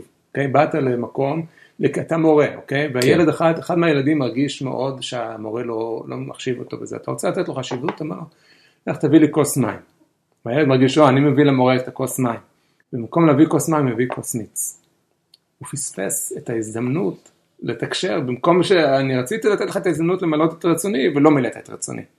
זה שאלוקים נתן לנו מתנה, תורה, וגילה, ונתן לנו, הוא החליט שהוא ייהנה מזה שנניח תפילין. אם אני אניח תפילין עגולות, הגשתי לו כל... לא יצרתי קשר, לא, יצר, לא נוצר תקשורת בין מצווי המצווה והמצווה. לכן אין, אין פה מקום. אני, תומע... אני, אני מתבייש להגיד, אבל אני שומע אותך אומר את זה, ואני אומר, הרי אנחנו לא מקיימים תרי"ג מצוות. אם אתה מדבר על התורה... כל מצווה. כל מצווה, אם אני מקיים אותה נכון, אם אתה תאכל מצה בפסח, כן. ותעשה ליל הסדר בחמש בצהריים, כשעדיין אור יום ותאכל מצה, יהיה הבדל גדול עם, בין זה לבין אם תאכל את המצה בתשע בערב כשיהיה חושך. כי בתשע בערב כשתאכל את המצה אתה, יש לך תקשורת עם מצווי המצווה האלוקים. כשאכלת את זה בחמש, אתה אכלת קרקר. כדי לחזור לנושא המקורי, הבנ... שאתה, הבנתי בהחלט, מה שאתה בעצם אומר לי זה ש... אין מקום כל... לשינויים. הבנתי. מי ישנה? צריך מתן תורה מחדש, אלוקים יגיד מה הוא רוצה, אם אלוקים רוצה אחרת, אז הוא צריך להתגלות מחדש ולומר לנו שהוא רוצה אחרת. אם אני אשנה, אז, אז זה, זה, זה הופך להיות עניין תרבותי. אבל, אבל אתה יודע, ה, ה, אמ, היהדות אה, ככל שהקדמה מאפשרת, היהדות כן מוצאת מנגנונים אה, עוקפי הלכה, או לא, לא נקרא לזה עוקפי, אבל בוודאי כאלה שמאפשרים אורח חיים מודרני למרות ההלכה. תראה, בוא- שעון שבת, הדוגמה כן. הכי טריוויאלית נכון. לעניין הזה. נכון, אז תראה, אז התשובה היא מאוד פשוטה. יש לנו ספר שהוא נתן את ה... את הרצ... ביטא את הרצונות שלו. אחד, המ... אחד הרצונות שלו זה גם אה, ועשית ככל אשר יראוך לשמוע בכל הגזרות של החכמים מדורות של אחרי זה, דורות, גזרות שהתפשטו בעם ישראל. וכל מה, ש... מה שההלכה מרשה, או כל מה שהרצון שלו נותן מקום, אין, אין לו שום, שום, אה, הנה עומדת פלטה על, ה- על, ה- על, ה- על, ה- על, ה- על השיש ומחממת אוכל בשבת. נכון? אין לי בעיה, זה לא בעיה, או תעשה שעון שבת והפלטה תכבה בליל שבת ואני לא רוצה שתעבוד בשבת. כל מה שמתאים לרצונו של אלוקים, זה בסדר. אם אני, אה, אם אני אקיים את המצווה אה, בסופו של היום, השאלה היחידה היא האם קיימתי את רצונו או אבל- לא קיימתי את רצונו. אבל, אבל לצורך העניין, אתה יודע, הרי אה, אה, הפרשנות שקובעת שנסיעה ברכב היא עבודה בשבת, היא פרשנות מודרנית, כי לא היה מכונית לדבר עליה אז. זאת אומרת, היא פרשנות של רבנים מודרניים. אז, אז בוא, יש פה, אני לא יודע כמה זמן יש לנו, אבל אין לנו הרבה לצערי, כן, אנחנו כבר שעתיים פנימה. אוקיי, אז הרעיון הבסיסי הוא שאנשים מפרשים בעצמם את הסיבה למה לא לבער, כתוב בתורה לא תבערו אש בכל משמעותיכם. אז אני, אני, אם אני אתן פרשנות של לבער אש זה בגלל שזה מלאכה אה, מאומצת, אז כשזה יהפוך ללא מאומץ, אז זה כבר לא מלאכה. נכון. אבל זה הפרשנות שלך, שאתה אמרת שלא להדליק אש זה בגלל שזה מאמץ, מי אומר שזה הבעיה?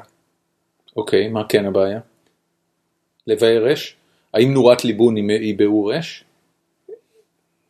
כמה זמן יש לי? אה, אתה יכול לעשות את זה בדקה? נו- נו- נורת ליבון בוודאי מתחממת לטמפרטורות של בעירה. תגיד, היא רק לא נשרפת. אני, עושה, אה, יושב אצלי תלמיד אה, בכיתה, אוקיי? כן, ונגיד שאני יושב בטלפון והוא עונה טקסט. אוקיי.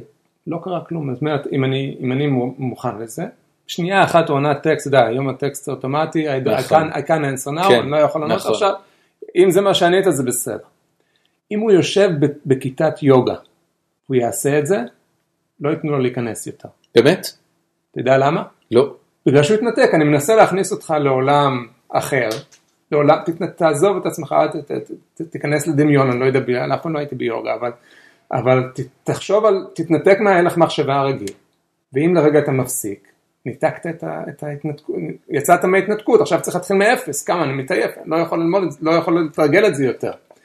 אז אפילו טקסט קטן, אם אתה יצאת מההתנתקות, איבדת את, ה, את, ה, את, הכיתה, את התרגיל יוגה. כן. שבת זה לא בשביל לא להתאמץ. שבת זה להתנתק מעולם החומר. אוקיי. וכשאתה עושה פעולה שמחזירה אותך לחומר, אתה, אתה עוז- עובר, עוזב את השבת. עוזב את ההתנתקות מהחומר. זה על רגל אחת, אם רצית בדקה אחת. תשובה מספיק טובה בשבילי. אמ, תקשיב, יש פה אה, הרבה מאוד שאלות שכל ה... אה, הרובד שמתחתיהם הוא אה, אה, מרמור וכעס עצום על אה, מה שנתפס בעיני חילונים בישראל כ, אמ, כפלישה למרחב האישי שלהם וניס- וניסיון לכפות עליהם אה, אה, אורח חיים שלא לא מתאים להם. כשאני אה, עד לפני ארבעה חודשים גרתי ברמת אביב ג', ברמת, ברמת אביב ג' יש אה, פעילות אה, ענפה של חב"ד, אחד הדברים שהם עושים באופן קבוע זה הצגות לפורים, מביאים איזה, לא יודע מה, פעם אחרונה זה היה קופיקו וקרטיבים ומחלקים לילדים ונותנים להם 20 דקות של, של, אה, של, של משהו ש, שהוא הוא נניח שיעור תורה לילדים או שיעור מצוות לילדים. ואז נותנים את ההצגה הזאת, וזה, וזה אתה יודע, אני, אני מסתכל על זה מהצד, ומעבר לזה שאני אני מרגיש שזה לא עובד לכם, זאת אומרת שזה לא באמת אה, משיג תוצאות, אה, התחושה שלי היא שזה אה, זה, זה, זה, זה מעורר המון אנטגוניזם אצל המון אנשים. ואז נשאלת השאלה, מה, מה התכלית של הדבר הזה? עכשיו, כשדיברתי איתך לפני הפרק הזה, נתקלתי ב vibe שונה לחלוטין ממה שאני חווה בארץ סביב חב"ד, וזה, תקשיב, אני פה בשביל לתת לך את מה שההורים שלך והסבא והסבתא שלך היה להם אה, כל החיים, ואם אתה רוצה, תבוא תיקח, ואם אתה לא רוצה... אני רוצה לתת לך מה שאתה. רוצה לקבל. מה ש- מה- מה שאתה רוצה מה- מה- לקחת. מה הסיפור עם זה בארץ? מה הסיפור עם הצדיק, יש לך חמש דקות להניח תפילין? מה הסיפור עם התהלוכות אה, אה, חב"ד בשכונות חילוניות? האם אין עניין של לכבד אורח חיים של מקום מסוים, כשאתה יודע שלא היית מוכן, לפחות ברמה של חב"ד, בבני ברק לא היו מוכנים לשאת תהלוכה חילונית או מצעד גאווה? אני רוצה לומר לך רק, אה, אין לי הרבה מה לומר על, על מה שקורה בארץ, ואני לא רוצה להתבטא, יש את מי שחי בארץ ויגיב לזה, אבל אה, אני חושב שיש פה פספוס מאוד מאוד גדול בקיצוניות. זאת אומרת, משני הצדדים, אבל אני רוצה לדבר על הצד אה, של לא שומרי מצוות. אני ראיתי עכשיו כתבה אה, לפני שבת, ש, שבגלל כאילו הקומפיין של ההדתה הצליח, שחוויה שהייתה לילדים בבתי ספר להפות מצות או ט"ו בשבט, לא התקיימה. בסופו של קמפיין יום, של אנטי הדתה. כן, כן. בסופו של יום אנחנו מפספסים את, ה, את הדור הצעיר. בגלל שאנשים רוצים את הקיצוניות בשביל הדווקא הזה הישראלי לפעמים, אה, תצא לי מהחיים, ותעזוב, מה אכפת לך מה שהשני רוצה להיכנס לך לחיים? תחשוב מה אתה רוצה. אנשים עסוקים ברק אל תגיד לי מה לעשות. תהיה עסוק במה אתה כן רוצה. אתה רוצה לתת לילדים שלך חוויה יהודית? תן להם את ההזדמנות הזאת. הבסיס של הגישה של הרבי הייתה שאנחנו בטוח יודעים שכל יהודי בפנימיותו רוצה. אתה רוצה לאכול מצה בפסח. אתה רוצה להניח... מאוד אוהב אני מצות. אני לא דוגמה מהבחינה הזאת. אתה רוצה... אני מאוד אוהב מצות. אתה רוצה גם להניח תפילין. זה שעכשיו אתה לא רוצה, אני אשאיר לך את זה, זאת אומרת, בחירה שלך. אבל זה שאני מציע לך את זה, תקשיב, אני לא... רגע. אחד, אני מבין, כן. אני מבין את הבעיה, אבל זה שאני מציע לך את זה, זה, מה- הבעיה, תגיד, את- כמה, כמה אנשים, אני הולך לקניות בקוסקו, אוקיי, ואנשים עוצרים אותך בביתם, בוא תטעם, לא רוצה לטעום, אז מה אני מתעצבן למה הציעו לי לטעום? אני אוכל רק כשר, מה אתה מציע לי משהו לא כשר? לא מתעצבן, בסדר, אתה לא רוצה שהילד שלך... אני, אני, חו- לא, לא, לא, רגע, רגע, רגע, עצור. אתה מעלה פה נקודה מאוד מעניינת ואני רוצה לאתגר אותך איתה. כשאני נכנס לטיב טעם, אה, ומישהו מציע לי אה, מאכל לא כשר, אה, אלה כללי המקום. זאת אומרת, טיב טעם הוא בהגדרה סופרמרקט לא כשר, הדבר ידוע לכל מי שנכנס אליו, הוא מחלל שבת, הוא מוכר טרף, שרצים, מה שאתה לא רוצה. וכשאתה נכנס ומישהו מציע לך משהו לא כשר, אין מה להתרגז עליו כי זה מנהג המקום, במקרה של הסופרמרקט הזה. עכשיו, שכונה חילונית היא בהגדרה אזור מחיה חילוני. אנשים אה, מחללים שם שבת בפרהסיה ואנשים אה, עושים שם שלל דברים. אני, אני אומר לך, יש משהו מבחינתי, כשאני אה, נהגתי לעבור ליד החבר'ה שם ברמת אביב ג' שהיו שואלים אותי כל יום שישי והם אנשים מקסימים וישבתי ודיברתי איתם ואני אומר לך, זה, זה באמת, אני לא בא לזה ממקום של אנטי בכלל. אבל יש משהו בתחושה של בוא תניח חמש דקות תפילין, שבגלל שלל קונסטלציות של החיים בארץ, מייצרים תחושה של, אמ, של אתה עושה משהו שלא היית מוכן לסבול שאני אעשה לילדים שלך. לא היית מוכן זה, לסבול. זה, זה טוויסט. אתה, אתה, אה, בבני ברק, הדעת לא הייתה סובלת שמישהו יבוא ויחלק זה עלונים. טוויסט קיצוני, וזה מה שאמרתי קודם, שאנשים אה, בגלל הקיצוניות הזאת אה, אה, מפסידים, מפסידים את ההוויה היהודית. להורים ולסבים, זה לא היו, הם, הם לא, של, של כולם, הם לא היו מגדירים את זה בצורה כזאת, שאתה בא לעשות לי משהו, אתה בא לעשות בסך הכל מה שהסבא והסבתא שלי עשו, וזה בסדר, ואם אני אחווה פעם את מה שהסבא והסבתא שלי חוו, לא קרה שום דבר. אל נכון. תנתק את עצמך מעם ישראל של כל הדורות, כאילו שאתה בא לעשות לי משהו שהוא כאילו מיסיון. כן. זה א'. ממילא מי, ש, מי שמתנתק בצורה, ה, ה, ה, משני הכיוונים, זה שהביאו את זה למקום כזה, שאנשים מתנתקים בכוח ממסורת של עם ישראל, זה, זה חורבן, חורבן עצום.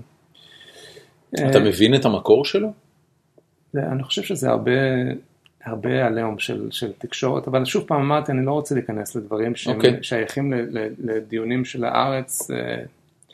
צריך להשאיר לאנשים שחיים בארץ אה, להגיב על זה, ועם כל האחריות שהם הם יודעים מה... רציתי לומר קודם משהו אחר ואני לא זוכר מה. סליחה, אני בסדר, מתנצל. לא, לא. אמ, טוב, היו עוד המון שאלות, האמת היא שאנחנו כבר אה, חורגים בזמן ויכול להיות שאנחנו נעשה לזה המשך, אמ, כי, כי, כי נראה לי שנשאר לנו הרבה דברים לכסות. אמ, אנחנו כן עושים בסוף כל פרק אה, המלצות, וההמלצות האלה יכולות להיות אה, כל דבר שעולה על דעתך, אמ, אה, מהמלצה שהייתה באחת הפרקים, אה, פשוט ללכת לים, אנשים צריכים ללכת יותר לים, אה, דרך ספרים, אה, הרצאות וכן הלאה. אה, אני, אני כן אשאל אותך, האם יש אה, אה, איזשהו אה, ספר אה, של אה, תולדות חב"ד ש, שמתאר את ההשתלשלות של התנועה הזאת ואת אה, פועלו של הרבי בצורה שהיא, היא, אתה יודע, היא, היא קצת מרוחקת יותר מאשר הסיפורים הפנימיים? יש אה, לאחרונה יצאו ספרים אה, רבים, אני ברגע זה לא יכול... אולי תשלח יש- לי לינקים אחרי זה, אני אפרסם כן, אותם כן, בשמחה. כן, אז אולי זה, זה רעיון טוב. בסדר גם, גמור. גם, גם הביוגרפיה על הרב וגם הרעיון הכללי של חסידות חב"ד. אה, והמלצות יש לך? המלצה, המלצה מעשית, אני רוצה להמליץ לך ברמה האישית, פשוט להקשיב לעצמנו. איך זה נראה? מה אני צריך לעשות? אה, כשמרגיש לך פתאום אה, יהודי, ואתה רוצה, או לך, יהודייה, ולהדליק נרות שבת, לא הדלקת שבוע שעבר, ואולי לא תדליק גם בשבוע הבא, לא יקרה כלום אם תדליק פעם אחת, זה לא מחייב. זה אומר, אם אתה מרגיש יהודי, לך לבית הכנסת. אל, אל, אל תעצור את עצמך, יש, יש איזשהו תהליך, אני זוכר שפה חוויתי את זה כמה פעמים, שאנשים באו לפני שהיה היה אה, אולי יכולת אה, לחוות את זה בצורה תרבותית, תרבותית יותר, אז באו לכל, לכל נדרי, ליום כיפור. אתה רואה את הצורך של האנשים בסוף התפילה לחייך. כאילו, מה אני עושה פה? אני בעצם לא מאמין. אז מה אני עושה פה? סתם בשביל איזשהו כל נדרי זה יופי של דבר. כן, אבל, אבל יש, יש הצורך, הצורך לחייך בסוף הוא לא אמיתי. תן לעצמך לחוות את החוויה עם עיניים עצמות. אל תדכא את הרגשות הפנימיים שלך. אם אתה הרגשת יופי, כל נדרי זה יפה, זה לא קטע חזנות. זה קטע רגשי, זה קטע של יום כיפור. לא, זה, בשביל- תקשיב, זה, זה בעיניי כל ה... בתחושה האישית שלי, אני אומר לך עוד פעם, בתור יהודי תרבותי, אה, כל הקונסטרוקציה הזאת שנקראת יום כיפור, היא בעיניי אה, מאוד מאוד מיוחדת ומעניינת, ויש הרבה מה לקחת ממנה. בלי, אני רוצה לעצור אותך בלי למה. מה זאת אומרת, למה? זאת אומרת, אל תנסה בסוף להסביר לך את הכל ברציונל, אם זה לא היה במקור רציונלי. זאת אומרת, אם, אם יש לך איזשהו מימד לא רציונלי בהתרגשות שלך, תשאיר את זה ככה. אל תמסמס את ההתרגשות היהודית, זה מה שאני אומר. אני אשאיר את זה ככה. אה, אני לא הולך לתת המלצות לפרק הזה, אני ממש רוצה שיישארו עם, ה, עם המסר הזה שהרגע נתת. אני לא יודע כמה אנשים יסכימו עם זה, אני יכול להגיד לך בתור, אה, אה, אני לא, אנחנו, לא, אנחנו לא בארץ כרגע, אבל בארץ הדברים האלה טעונים בהמון אמוציות. וחלקם הגדול לא טוב. הבחירה שלנו לחיות כבני חורין, ולא להיות מושפעים מהרחוב ומהתקשורת, ולחיות מה שאנחנו באמת חשים או, בפנים. או לחילופין מרבנים, שנראה לנו שהם אנשים אה, איומים ונוראים. אה, אה, אולי נבחר, אולי נבחר להמליץ להקשיב רק לך ולא ל... חס וחלילה, חס וחלילה, להפך, אני, אני, אם יש משהו שאני מנסה לעשות בפרקים האלה זה לעורר ספק וסקרנות. זה בעיניי המפתח לחיים טובים, ספק וסקרנות. הרב מנחם לנדה, שיהיה לך שוב שבוע מצוין, תודה רבה רבה שהתארחת בפרק הזה ושהזמנת אותי לפה, ואני מניח שניפגש אה, שוב בקרוב. תודה אה, רבה. ואנחנו היינו גיקונומי, שיהיה לכם שבוע מצוין.